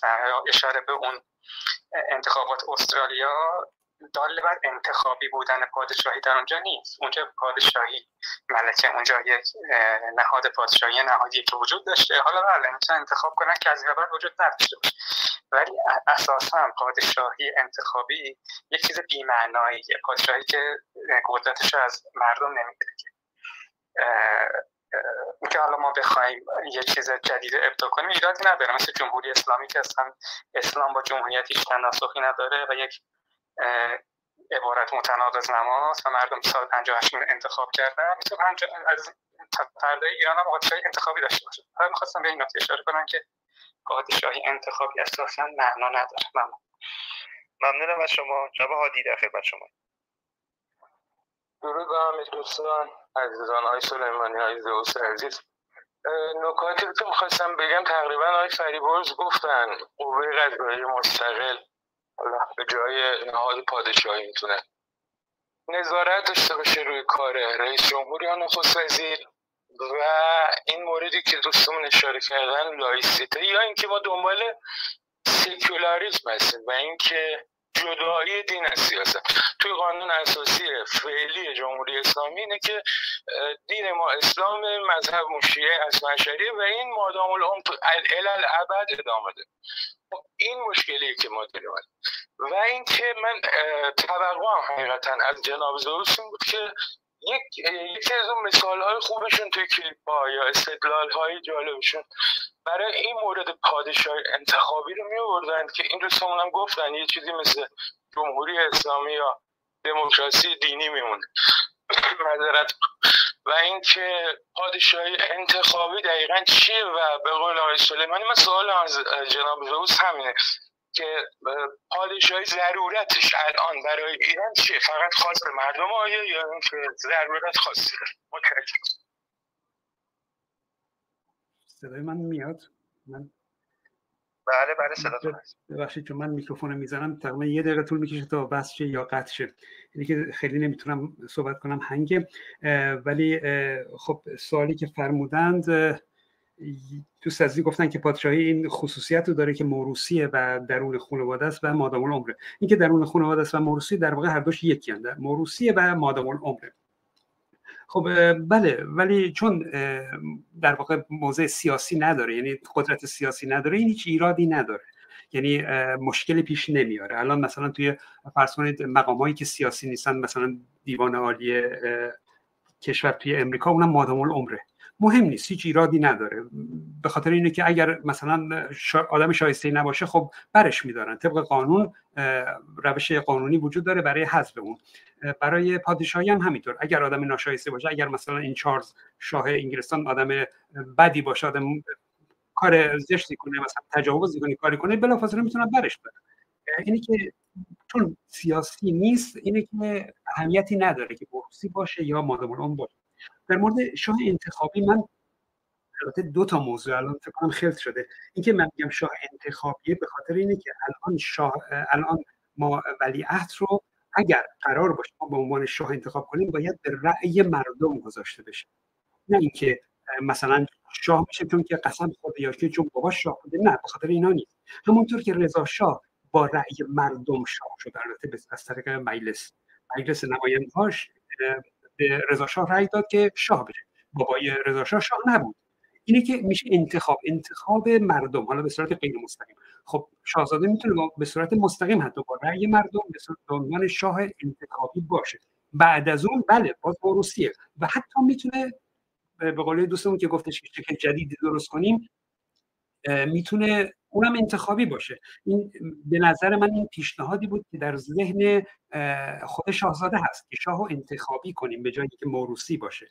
البته میگم این شد مورد دوم انتخابی که دارم میگم. پس یک انتخاب اینه که شاهزاده اگر بخواد شاه بشه باید با رأی مردم باشه، پس میشه انتخابی. ولی یک شکل دیگری، یک شکل جدیدی میتونیم اختراع کنیم که شاه انتخابی باشه، همونطور که مثلا پاپ انتخاب بشه. حالا البته پاپ رو مثلا اسقف‌های دیگه تعیین میکنن، ولی به هر حال با یه رأیگیری پاپ جدید انتخاب میشه مادام العمر.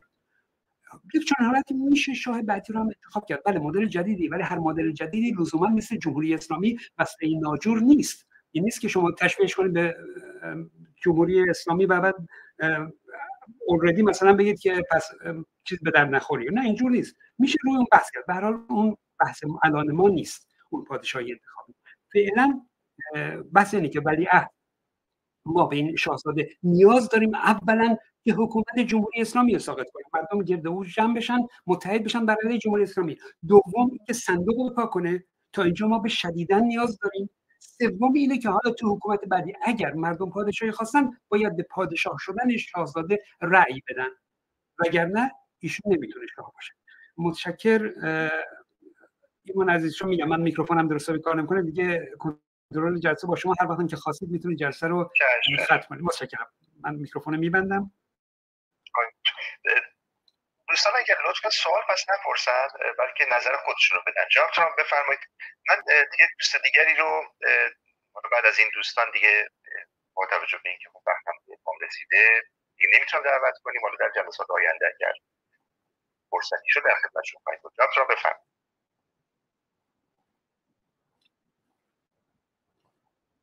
جناب ترامپ، آقای کاوان شما بفرمایید. سلام، صدام میاد؟ بله صداتون هست، بفرمایید.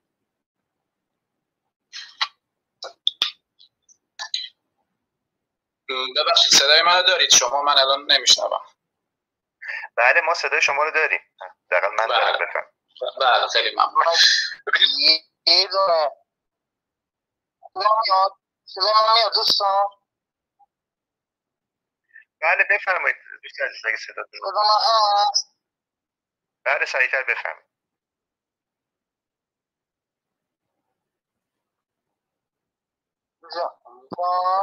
صدا من هستش. سمده هم جمع فرمانید. باز میخوام.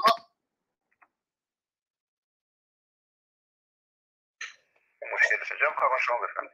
بله. ببینید من دوتا موضوع میخواستم اشاره بکنم. فکر کنم از طرف وریام مطرح شد ولی به هر حال نظرم رو می‌خواستم بگم. یکی از مسائلی که در مورد نماد ما مثلا پادشاهی مثلا در انگلستان داریم، مثلا چرا اینا نماد مثلا قاشق و چنگال اینا خوب استفاده میکنن و این برای جامعه پیغام و مدل خوبیه. مثلا فکر نکنیم که مثلا این خانواده خودشون سمبل مثلا نابرابری و نابرابری تو جامعه هستن و فکر نکنیم مثلا ما چه پیغامی رو داریم با قبول یک سیستم پادشاهی داریم به نسل بعدی و جامعه منتقل میکنیم و فکر کنیم چون اینا مثلا قاشق و چنگال خوب استفاده میکنن این مثلا برای جامعه میتونه مفید باشه. یا یه مغالطه دیگه ای که مثلا ما میگیم شخصیت‌های تاریخی مثلا این بازی سیاسی. خب اوکی اینطوری بخوایم حرف بزنیم، خب هیتلر هم سگش رو دوست داشته، صدام هم صبح ریش رو میزده، هیتلر عاشق نقاشی بوده، پس نباید سیاه و سفید دید. تاریخ در مورد شخصیت‌ها چجوری خدمت می‌کنه با جنایتایی که کردن، یا حالا مثلا هیتلر نقاشی رو دوست داشته، برای همین نباید وارد این بازی سیاه و سفید دیدن شد. ما داریم میگیم آیا یک سیستم استبدادی بود، یک سیستم جنایت کرده، یک سیستم آزادی بیان رو محدود کرده، یک سیستم نابرابری داشته، حالا مدرسه هم ساخته بالفرض، یا مثلا بازی این که مثلا حالا خامنه‌ای بهتر بود یا شاه بهتر بود. انگار ما این آپشن رو نداریم که به طرف دموکراسی بریم، همش باید مثلا به این چیز مینیمم قناعت بکنیم. نمیخوام وقتی عزیزان رو بگیرم، این چند تا مورد بود. خیلی ممنون. ممنونم از شما. جواب فرهاد بفرمایید. درود. خیلی متشکرم که اجازه دادیم ما هم نظراتمون رو بگیم. من فکر می‌کنم چرا ما همش میریم در بعد از جمهوری اسلامی حرف میزنیم، مهم اینه که ما الان به چی نیاز داریم که بتونیم از جمهوری اسلامی عبور کنیم. اگر که جمهوری اسلامی نبود، بله شما میتونستید هر کاری بکنید، بگید انتخابات برگزار کنیم، این کار کنیم، اون کار کنیم، قطعا. اما آقای رضا پهلوی خیلی خیلی بهتر از خامنه ای و اینایی که الان هستن عمل میکنه. ولی بحث ما الان اینجا شفافیته. بحث اینه که الان شما هر طرفدار پادشاهی یه حرفی میزنه برای خودش. این همه مدت ما در همین کلابوس چه جنگ و نزاع‌هایی بین طرفداران پادشاهی بود، می اومدن می گفتن که آقا ما باید همبستگی داشته باشیم، اتحاد داشته باشیم، بجز شاهزاده هر کی بیاد فلان فلان فلانه. یه مشتی فوش میدادن به بقیه افرادی که واقعا اگر کار خیلی بزرگی نکردن مستحق این حرفا هم نبودن که اینا میزنن. افراد شناخته شده هم، یعنی در دست کم در یه حدی شناخته شده بودن. و خب این همون چیزیه که جمهوری اسلامی داره میگه دیگه، یک سره داره تبلیغ میکنه که آقا اینا میخوان دموکراسی، همش دروغه، میخوان برگردن به سلطنت، برگردن به پهلوی. ما نیاز داریم که بدنه حکومت ریزش کنه. من نوعی که برام فرقی نمیکنه، میگم من اصلا خدامه برگردی به اون سلطنت مطلقه محمد رضا شاه فرض. ولی مهم اینه که آقا این بدنه حکومت ریزش نمیکنه تا زمانی که شفاف واضح نگن. سوال اینه در یک حکومت پادشاهی وظیفه پادشاه چیه؟ اگر پادشاه حق دخالت در امور سیاسی را نداره به سبک دموکراسی غربی، پس دلیل این همه چک و چونه زدن دوستان با احزاب سیاسی چیه؟ این همه تو سر کلمه، اون میگه نه من باید بیام بالا، اون میگه منم باید تو گروه باشم. آقا این همون بازی که جمهوری اسلامی میخواد، این باید حل بشه. متشکرم. ممنونم. آیه امید شهبازی در خدمت شما. درود بر شما. من سه تا نکته رو میخوام بگم. یک، من تعجب میکنم از آقای زوس. یک، از دل دموکراسی شما نمیتونی دیکتاتوری به وجود بیاری و دیکتاتوری رو به رأی بذاری. دو، گره زدن یک سرزمینی به وسعت ایران با بیش از 85 میلیون جمعیت به یک فرد یا یک گروه بسیار کار اشتباهیه.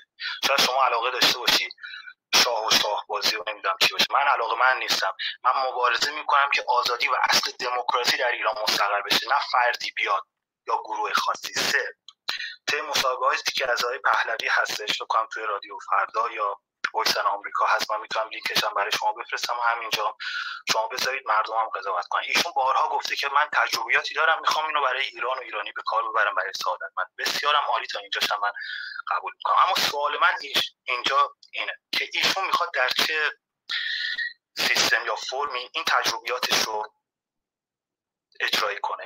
یعنی باید قدرت سیاسی داشته باشی که اجرایی کنه. ما چند تا مدل که بیشتر نداریم که از نظر فرم حکومتی دیگه نمیخوایم دوباره که یه چیز من در آوردی در بریم مثل جمهوری اسلامی، بعد 40 سال دیگه چه کنم بگیریم و فرزندان ما بیان دوباره اسیر بشن. یا در سیستم جمهوری میشه که ایشون 4 سال 8 سال میاد، یا در سیستم سلطنتی میشه. چون اگر بنا به فرض پادشاهی مشروطه ما بگیریم، پادشاهی پارلمانی که مثلا توی کشورهای انگلیس، دانمارک، نمیدونم نروژ، سوئد هستش که خالد سلیمانی هم بکنم سوئد تشریف دارم، منم خودم دانمارک هستم، مثلا پادشاه اینجا یا ملکه قدرتی نداره، اصلا قدرت اجرایی نداره، چیزی نداره بکنه. سوال من اینجا سای پهلوی، این دوگانه بودن شما، دوگانه صحبت کردن شما، برای من این ابهامو ایجاد میکنه. شما میخواهید در فرم پادشاهی مشروطه یا پارلمانی که میگید چجور سیاستهای خودتون وقتی قدرت سیاسی نداره اجرا کنید. و سوال بعدی من اینجوری پیش میاد که اگر ایشون تناقضی نداره، خب میخواد سیاستاشو اجرا کنه، میگه که آقا اوکی من قسم ولیعهدیمو پس میگیرم، سیستم پادشاهی هم کاملا میره کنار، یک سری سیاستهایی دارم در فرم جمهوری من اجرا میکنم. این تناقض های زوز خب من نمیتونم هضمش کنم و سوال من بسیار منطقی هستش و متاسفانه ایشون هم با کسایی که علاقه‌مند هست و سوالهای فرمایشی که میذارن جلوشون جواب میده. این سوال رو باید پاسخ بده که ذهنیت من و امثال من بتونه تجزیه و تحلیل کنه که آقا ایشون دنبال چی هست، آیا ما میتونیم در کنار ایشون باشیم یا نه؟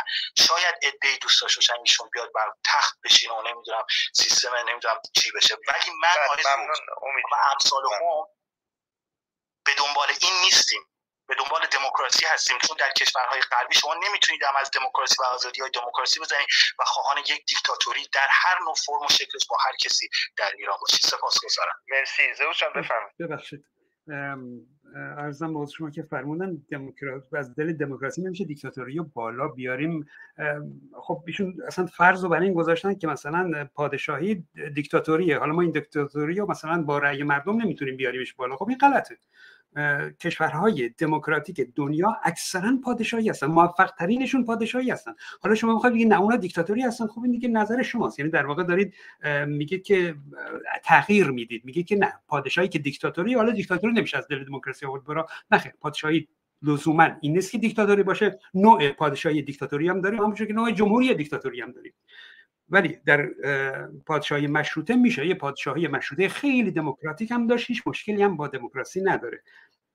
فرمودید شاهزاده گفت تجربیاتم میخوام نمیدونم به کار ببرم برای ایران. حالا من که نشدم، ولی خب بسیار خوب گفته باشه. بعد شما خیلی نرم اومدین تجربیات کردید، سیاست هامو میخوام اجرا کنم در کشور، در حالی که سیاست نبوده، تجربه بوده. همین الان ما داریم از تجربیاتشون استفاده میکنیم که بتونه انسجام ایجاد کنه، بتونه انقلاب رو پیش ببره، بتونه دنیا رو با این انقلاب ایران همراه کنه. داره تجربیاتش رو داریم استفاده میکنیم، داره به کار میبریم تجربیاتشو. حالا میگید این تجربیاتشو کردید سیاست، بعد میگید این سیاست باید قدرت سیاسی هم پس داشته باشه. یعنی دارید اصلا کلا عوض میکنید این. حالا من هیچ وقت دوست ندارم به مثلا مغلطه اشاره کنم که مثلا، ولی خب این دقیقاً همون چیز پلماپمه‌ای که میگن همینه. دارید عوض میکنید که اون رو بتونید بکوبید. اصلا پادشاهی مشروطه نیست که شاه قدرت سیاسی داشته باشه. شما میگید نه این تجربهش، یعنی سیاست یعنی که من باید قدرت سیاسی داشته باشم. بعد میگید یا از طریق ریاست جمهوری باید بشه یا سلطنت. یعنی دیگه مشروطه هم حذف کردید، فقط میگید پس این منظورش اینه یا جمهوری یا سلطنت. جمهوری هم که نمیخواد، پس حتما سلطنت میخواد. خب نه دیگه، دارید همه چی رو برای خودتون تغییر میدید. ایشون نمیخواد رئیس جمهور بشه، نمیخواد شاه سلطنتی بشه، هیچ کدوم این نمیخواد بشه. خودش هم گفته. فقط چیزی که مشخص نکرده اینه که اجازه داده، چون فراحزبیه هیچ صحبتی در این مورد نکرده، اجازه داده که اونایی که میخوان پادشاهی مشروطه باشه این اجازه رو داشته باشن که پادشاهی مشروطه رو انتخاب کنن، نمیخوان جمهوری رو انتخاب کنن. ایشون هیچ نظری نداده، اگرچه حتی تلویحا هم گفته من خودم جمهوری خواهم، ولی به هر حال این رأی رو از دست مردم نگرفته که اگر مردم مشروطه بخوان، پادشاهی مشروطه بخوان، ایشون حق نداره، به قول معروف مقاومتی نمیکنه. اینکه فرمودید به اصطلاح قدرت سیاسی نداره، من یه اشاره می‌خواستم بکنم که اون دوست قبلی که گفته بود که اگر قدرت نداشته باشه، اگر قدرت سیاسی نداشته باشه هیچ کاری نمیتونه انجام بده، هیچ ارزشی نداره. خب اینطور نیست. الان مثلا سازمان ملل، من الان یادم نیست چند بخش داره، من 6 بخش داره، 4 بخش داره، یادم نیست، که فقط یکیشون قدرت اجرایی داره، بقیه‌شون نه، هیچ قدرت اجرایی ندارن، فقط مثلا محکوم می‌کنن، فقط حرف می‌زنن. ولی همون هم بسیار موثره. همون هم کلی مثلا جمهوری اسلامی تلاش میکنه که مثلا جزء اون رأی منفی اونها قرار نگیره، اگرچه اجرایی نیست. یعنی مؤثرن. رأی شاه اگرچه قدرت سیاسی نداره، ولی مؤثر، تاثیر میذاره توی به اصطلاح محدود کردن زیاده خواهی حاکمان رو. در واقع نقش یک پادشاه تشریفاتی تضمین اون قانون، اجرای اون قانون اساسی در کشوره، دیدگاه مردم، رأی مردم. و برای همین مثلا یا میگفتش که نخست وزیر میاد برای شاه توضیح میده که چه برنامه‌ای داره، چیکار میخواد بکنه. شاه که مقام سیاسی نیست، درسته، ولی انگار داره برای مردم شرح میده، انگار داره در مقابل مردم پاسخگو میشه. برای متشکرم. بله، خواهش می‌کنم. من کسی رو دعوت نمی‌کنم بالا و من فقط از مدیریت اتاق رو انجام شده و شما به من سپردن، در واقع پذیرفتم که آقای کدا مدیریت کنم. برای دعوت عزیزان اصلا با من نبود. جواب گفتو بفرمایید. درود از میکنم خدمت جناب سلیمانی و جناب زیروس. من میخواستم از آقای زیروس بپرسم که بد و خوب رو آیا مردم تعیین میکنن؟ جناب زیروس، من الان نمیدونم میکروفون رو زدم، حالا تلفن ببینید جناب زئوس الیت جامعه هستن، روشنفکران جامعه هستن که برای مردم خط و مشق تعیین میکنن. بد و خوب و روشنفکران جامعه هستن که مشخص میکنن که برای مردم چی بده چی خوبه. اگه تمام مردم ایران یا نظر بدن و رأی به این بده که یک مردم یک شهر رو گردن بزنید و این رو جز قانون بزنید، هیچ روشنفکر هیچ الیت جامعه رو نباید داخل قانون بذاره که بگه مردم تمام مردم ما این رو میخوان، چون مردم میخوان ما این رو باید جز قانون بذاریم. مردم نیستن که قانون تعیین باید بکنن، نظرشون مهمه، ولی الیت جامعه هستن که باید به مردم بگن چی خوبه چی بده، چه کاری بکنید چه کاری نکنید. این برای اطلاع مردم بهتره، این کار به ضرر مردمه. این الیت جامعه هستن که مردم خط و مشقشون میدن و اون راه رو روشن میکنن و نورگردانی میکنن که مردم برایشون چیزی بهتره، نه اینکه الیت جامعه سکوت کنن بگن هرچی که مردم گفت ما باید تن بدیم. نه، ما به حرف مردم نباید تن بدیم. این خط و مشق رو روشنفکران جامعه هستن که روشن میکنن که برای مردم چی خوبه چی بده. وقتی یک نمادی بخواد اونجا برای یک حالت نمادی باشه، هیچ فایده‌ای نداشته باشه برای مردم، این الیت جامعه هستن که بگن این ضرورت نداره، این برای چی باید یک حقوق بگیره و این برای چی باید باشه؟ چون مردم میخوان. جناب زوس میگم چون مردم میخوان. نه، مردم شاید به یک نظر اشتباه هم رأی بدن، ولی شما نباید بگذارید، شما نباید این رأی اصلا داخل شورا یا داخل رأی بذارید، حتی جزء چارت بذارید، چون میگه اینو باید شما ملغا کنید، بگید این برای شما خطرناکه یا این برای شما هیچ ضرورت و فایده‌ای نداره. و حرف من همین بود جناب زوس، امیدوارم جواب منو بدین. مرسی، ممنون از وقتتون.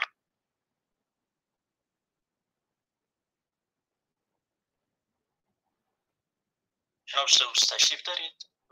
آقای سلیمانی بفرمایید. خواهش می‌کنم. نه، سوالشون از من نبود، بفرمایید. من میکروفون رو زدم، اگر بس بشه بس. بله صدای من میاد دیگه الان، درسته؟ ببخشید، عرضم به حضور شما که من ظاهرا این دوستمون طرفدار دیکتاتوری روشنفکران بر مردم هستن. این حرفاشون این رو میرسون که خوب و بد خب روشنفکران تشخیص میدن، مردم ممکنه مثلا چیزای خیلی خلاف بگن، خلاف اخلاق بگن، خب نمیشه که اونا رو اجرا کرد. پس روشنفکران باید نگذارن، اصلا نگذارن که اصلا تو انتخابات این مسائل باشه که بتونن مثلا به پادشاهی رأی بدن، یا چون روشنفکران تشخیص میدن که پادشاهی مثلا خوب نیست، نباید اصلا بذارن مردم رأی بدن. خب این میگم میشه دیکتاتوری، واقعیتش اینه. بله، بد و خوب رو روشنفکران بهتر از مردم تشخیص میدن، ولی اگر بسپاریم به دست روشنفکران میشه دیکتاتوری. دموکراسی دقیقاً اینه، حتی اگرم اشتباه باشه دست مردمه، مال مردمه، مردم هر چه گفتن همون رو باید انجام بدیم. مردم رأی نمیدن که همه رو گردن بزنیم، اگرم بدن بله باید با اون مخالفت کنیم، با اون مبارزه کنیم، ولی اگر بخوایم به زور عمل کنیم این میشه دیکتاتوری. و اصلا مورد بحث ما هم اصلا این نیست، یعنی بحث این نیست که مثلا فرض کنید که به نظرم شما میخواید اینجور بگید که پادشاهی بده، روشنفکرها تشخیص میدن پادشاهی بده، پس اصلا نباید بگذاریم که مردم به این رأی بدن. نه، اینجور نیست. خود همون روشنفکرها هم به این تفاهم نرسیدن که پادشاهی اصلا بده برای دموکراسی. خیر، کما اینکه میبینیم همین الان کشورهای غربی، کشورهای پیشرفته، پادشاهی هم دارن، دموکراسی هم دارن، بهتر از جمهوری‌ها هم. از جمهوری‌های غربی هم پادشاهی‌ها لول دموکراسیشون بالاتره. این چه برداشت اشتباهی که شما میکنید که اصلا کلا پادشاهی رو ضد دموکراسی میدونید. نه، اینجور نیست. شما به گذشته نگاه نکنید که مثلا چه میدونم زمان سلسله های گذشته مثلا پادشاه‌ها زور گفتن، رأی مردم گوش نمیدادن، اینا نیست. الان دموکراسی کاملا با پادشاهی تطابق داره، به مشکلی با هم ندارن. به هر حال سپاسگزارم. ممنونم از شما. یا فرق شما مدیریت رو بوده بگید. من نمیدونم کدوم یک از عزیزان رو من نمیدونم چقدر تایم دارن. جناب زوس، آقای زوس تایم رو بشنویم یا بازم بیاریم بالا؟ نه، اگر اجازه بدید کلا جلسه رو تمومش کنیم. ببخشید من چون نمیدونم کدوم یک از عزیزان رو قبل بشنویم. سه نفر هستن که این سه عزیز رو بشنویم و بعد دیگه هر چی شما بفرمایید. آقای سارا بفرمایید. سلام دارم خدمت عزیزان و ممنون. روم خوبی بود، خیلی استدلال‌ها جالب بود. به هر حال از شما دو دقیقه تایم هست، یعنی فدا بشم جوری آره جنبنده باشه. جناب زوستم خطاب دارم عرض کردم خدمتتون و ممنونم از زوستون که این روم زدن که با این استدلال‌های بسیار محترمانه در برابر هم داشتن صحبت می‌کردن. چه ولیای عزیز، چه آقای سلیمانی گرامی. و من فکر می‌کنم که ببین پادشاهی اگر از ورژن پادشاهی‌های اروپایی باشه که دموکراسی همونجوری که زوس هم گفتش که بهترین دموکراتی‌ها اونجا هستن، اونها این پادشاهان اینجوری نبودن، اونها یه دیکتاتورهایی بودن بر اساس جنبش‌ها و انقلاباتی باعث شده در مرور زمان در نزدیک 300 سال اینها قدرت تفویض کردن به نهادهای انتخابی که مردم انتخاب می‌کنن و الان هم به هر حال یه نقش سمبولیک دارن، تنها هیچ نقش سیاسی ندارن. آیا با انقلابی که هستش، انقلاب میدونید تبعات بیشتر زیادی داره، در انقلاب ها بیشتر تندروها بالا میرن و آیا ما فکر میکنیم چه خطر بزرگیه که مثلا ما بیاییم یک نفری بیاریم که اتفاقا اطرافیان اونها کاملا در بستر فاشیست غلطیدن و فکر میکنی که اگر آقای پهلوی بیای، پهلوی انسانم، منم انسانم، همه ما انسانیم، انسانها به از آدمهای مطیع خوششون میاد، اجازه میدن آقای زوس بیا مثلا یا آقای وریا عزیز بیا مثلا در اونجا کار کنه با ایشون. نه، اون ایشون انسانهای مطیع میخواد بر اساس طبیعت انسان. من میگم نه به خاطر اینکه بگم آقای پهلوی این فلان بهمان، اصلا اینجوری نیست. و این افرادی که به هر حال پروپاگانداست طرفدار آقای پهلوی هستن، بیشتر اونها شم فاشیستی دارن و مطمئنا اگر در ایران انقلابی بیفته و پادشاهی بشه، این جریان فاشیستی حتما قدرت دست میگیرن و ما میدونیم که حکومت پهلوی ها در واقع پادشاهی نبودیه، یه سیستم نظامی بوده. یه لحظه من صحبتم منعقد بشه اگر یه 20 ثانیه دیگه وقت بدید بعد عرض کنم خدمت ما میدونیم که این اگه قدرت دستشون بیفته، یه جماعات فاشیست میان سر کار و حکومت‌های قبلی ما می‌دونیم که حکومت پادشاهی نبودن، ها حاکمان نظامی بودن، چه آقای رضا شاه چه آقای محمد رضا شاه پهلوی به اسم پادشاه بودن، ولی دقیقاً سیستمشون مثل مثلا بشار اسد و این کسایی بود و اگر بیان سر کار فکر می‌کنید به سلطنت سمبولی که اقناع میشد. نه، من فکر نمی‌کنم. اینها کاملا رویکرد نظامیگری دارن، رویکرد فاشیستی دارن و مطمئنا اگر پادشاهی در ایران حاکم بشه به هیچ عنوان ما به دموکراسی دست نخواهیم داد با این طبیعتی که دارن و امیدوارم که به این مسئله توجه کنید. ممنون.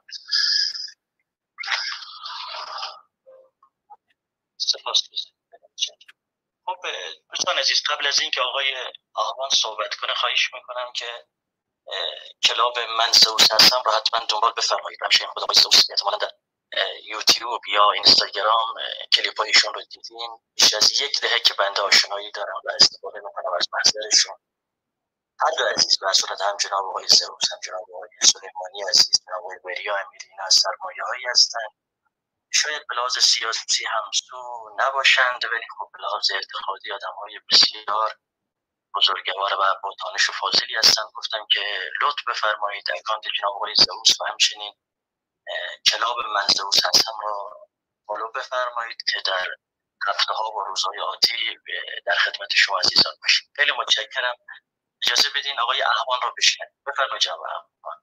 فقط لطف بفرمایید 2 الی 3 دقیقه به هر صورت. درود بر شما، واقعا عالی بود، یک اتاق خیلی عالی بود، خیلی یاد گرفتیم.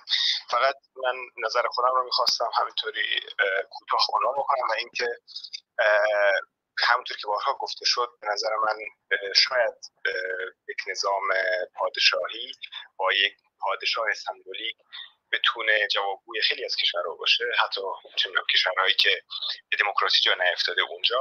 ولی به نظر من به عنوان یک شهروند ایران اینکه یک خانواده، یک نفر از یک بالاخره ایران متشکل از قومیت‌های مختلفی، متشکل از ایده‌های مختلفی، یک شخص که مشخصاً قومیتش مشخصه بخواد یک سمتی رو چه تشریفاتی چه سیاسی بر عهده بگیره، باید اون سمت انتخابی باشه از طرف همه مردم، چه اون قومی که از اون قوم اومده از بقیه قوم‌هایی که تو ایران هستن.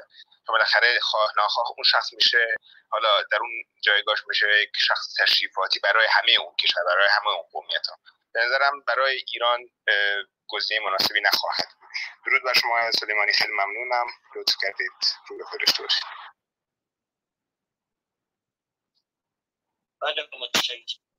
جناب زئوس الان امکان پاسخ هست یا نه، یا نفر بعدی هم بشنویم، چون فرمودین که ما یکم به سختی باز میشه.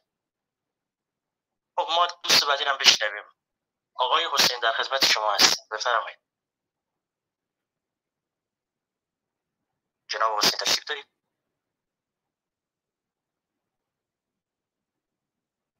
جناب حسین، آقای امیری صدای من هست؟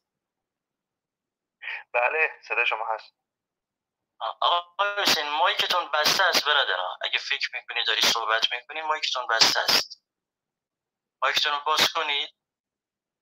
خب ظاهرا ایشون نیستن دیگه، ظاهرا ایشون نیستن. خب ایشون هم الو سلام.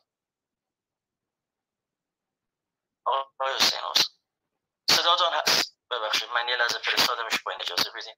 آقای حسین دست بالا بیارید، دور پاسخ دادید، من شما رو فرستادم پایین عزیز. یه لحظه من ببینم میتونم ایشون رو ببینم. اگه دست بالا کنید، هند رایز کنید عزیز جان، البته مقصر خودتون هستید، دود صحبت کردید. من ببینم هست. بله بله من اکسپت کردم، تشریف بیارید بالا. بفرمایید.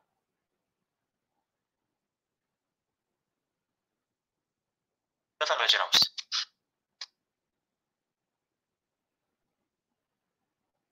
آقا از دوباره مایکتون بسته است آقای حسین. الو صدای من هست الان؟ صدای منو دارید؟ بله بله بله.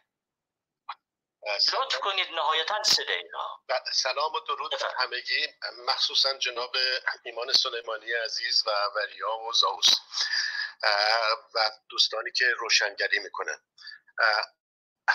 فقط من زیاد وقت نمیگیرم و با جناب سلیمانی خواستم یه چند دقیقه صحبت بکنم، چون برنامه‌های گذشته رو شنیدم و در مورد آقای داریوش همایون صحبت شده بود.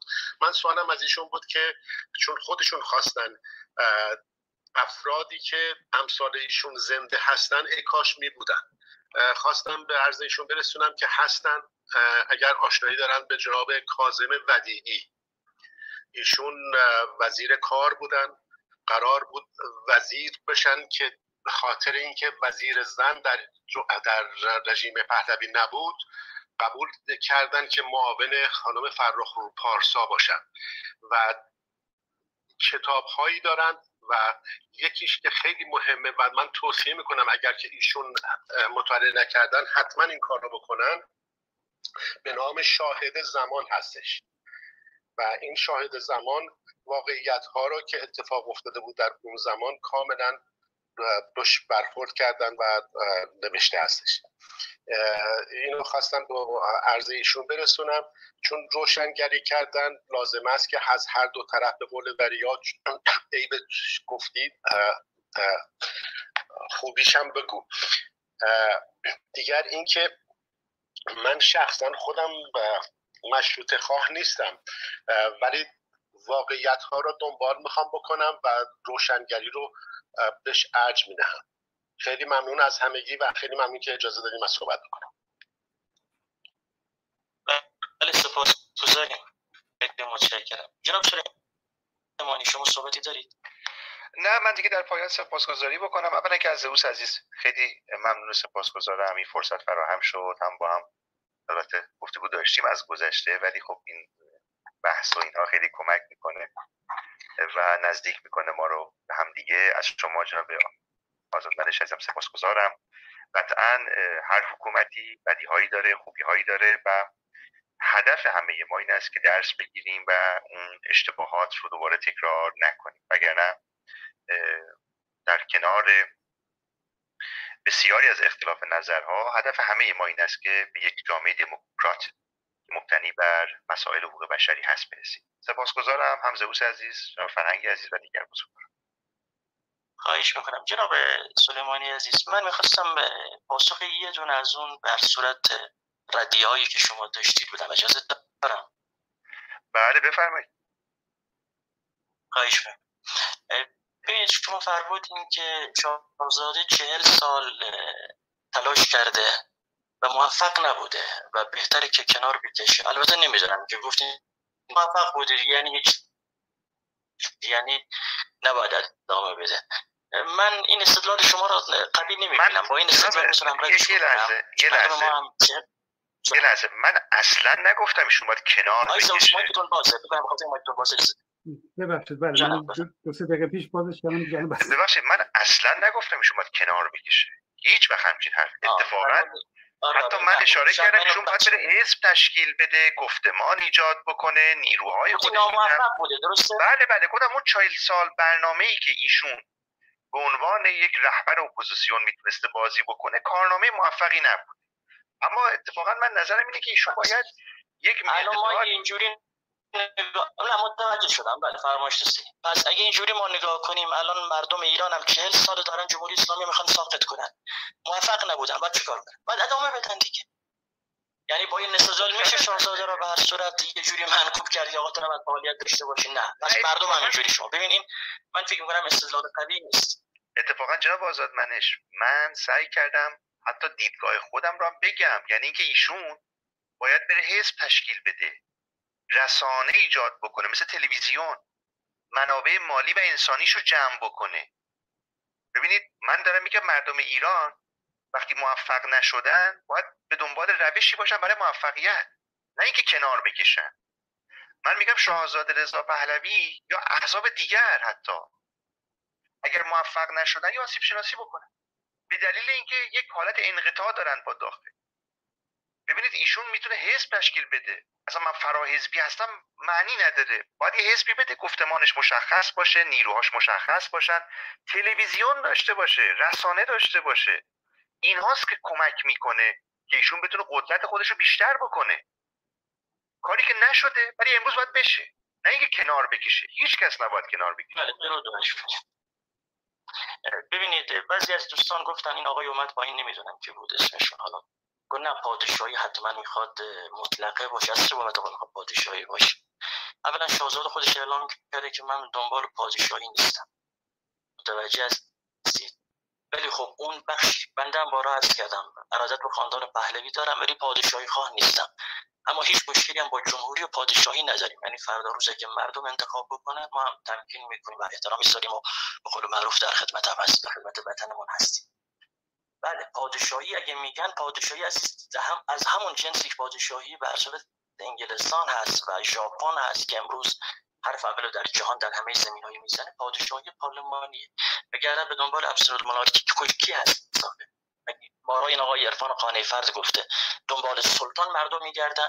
اگه مردم احمقن که یه نفر رو بذارن اون بالا حکومت بکنه بهشون پولش بدن بدونم هر جوری دوست داره با مردم رفتار کنه. نه عزیز، اگه یا دوستان نمیفهمن یا واقعا تجاهل میکنن. یعنی بعضیا میخوان با این استدلال خیلی بچگانه و میشه گفت خیلی خدمت شما هستم کودکانه مثلا میخوان از اساس یک تفکری که خیلی هم در ایران زیادن و همه هم خودتون قبول داریم تمام نهادهای سیاسی میگن خب شاهزاده طرفدار زیاد داره، پادشاهی خواهم در ایران زیادتر از همه هستن.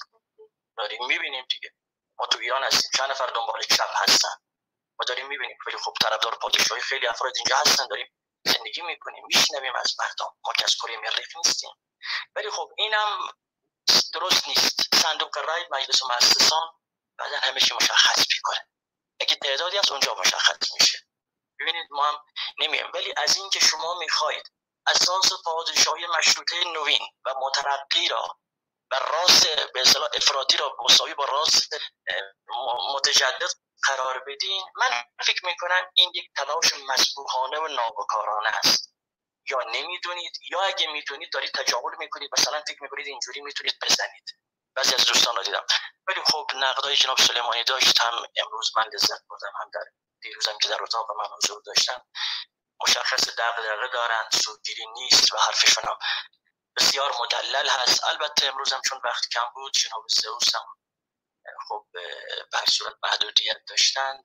فکر میکنم بحث همچنان جا داره صحبت بکنه. حالا من انشالله بعدن اتاقی جداگانه میزنیم. از همه عزیزان هم موافق مخالف دعوت میکنیم. سعی میکنم آقای حجت کلاشی، آقای عرفان قانعی فرد که توریسن این جریان هستن بیاریم و شما عزیزان جناب هر کسی نقد داره میشه صحبت بکنیم، ولی خواهش میکنم با نوجوان مردی حداقل کسانی هم اگه دموکراسی از اونم حق دارن حرف بزنن دیگه. و مشروط خواهم میگه توی مملکت چند تا این پادشاهی خواهم و مشروط هم بزنی فقط میمونه یک جمهوری. بله من اتفاقا خیلی هم تندی میکنم گاهی اوقات با همین طرفدارهای با همینایی که راست افراطی هستن هم چپ افراطی همه مشکل سازن برای این جامعه. اگر راست و چپ با هم نباشن این مملکت میره به سمت دیکتاتوری. باید همه این عزیزان باشن. سوسیال دموکرات جا داره، حرفش هم درسته، طرفدارم داره، ولی نه ما میبینیم از اون سو خیلی تلاش دارن این پادشاهی رو کاملا زنده به گور بکنن. اینو جلوش ما نیستیم، یعنی بنده هم که نیستم، ولی این اجازه را تا حدی که توانم باشه اجازه نمیدیم این کار انجام بشه. جناب زوس در خدمت شما هستیم. حرف پایانی دوستان لطف کنید حتما کلاب من زوس هستم رو فالو بفرمایید، عضو این کلاب بشید. دوستانی که خب میدونم اکثریت میشناسید، عزیزانی هم که نمیشناسن یه سرچ کوچک بکنن، اونقدر کلیپ از استاد زوس میاد که دیگه خودتون متوجه میشید. در اینستاگرام بودید من دقیقاً اصلا آتئیسم رو 12-13 سال پیش از این از کلیپای آقای زئوس متوجه شدم، یاد گرفتم. جناب زئوس بفرمایید. لطف داری فرهنگ جان، شما لطف داری، متشکرم. سپاسگزارم. ببخشید من دیگه اینقدر موبایلم مشکل داره که هیچ، فقط سکوت کردم و گوش دادم. سپاسگزارم از شما فرهنگ عزیز، از ایمان گرامی که هم در واقع مدیریت جلسه رو به عهده گرفتن، همین که لطف کردن تشریف آوردن، و سپاسگزارم از صحبت‌های بسیار اندیشمندانشون. از بریای عزیزم تشکر میکنم و همینطور از همه حضار محترم. ببخشید کاستی‌های زیادی داشت، من اصلا وارد نبودم، حتی اتاق زدنم به زحمتش افتاد پای فرهنگ عزیز، و من فقط تشکر میکنم از همتون. سپاسگزارم.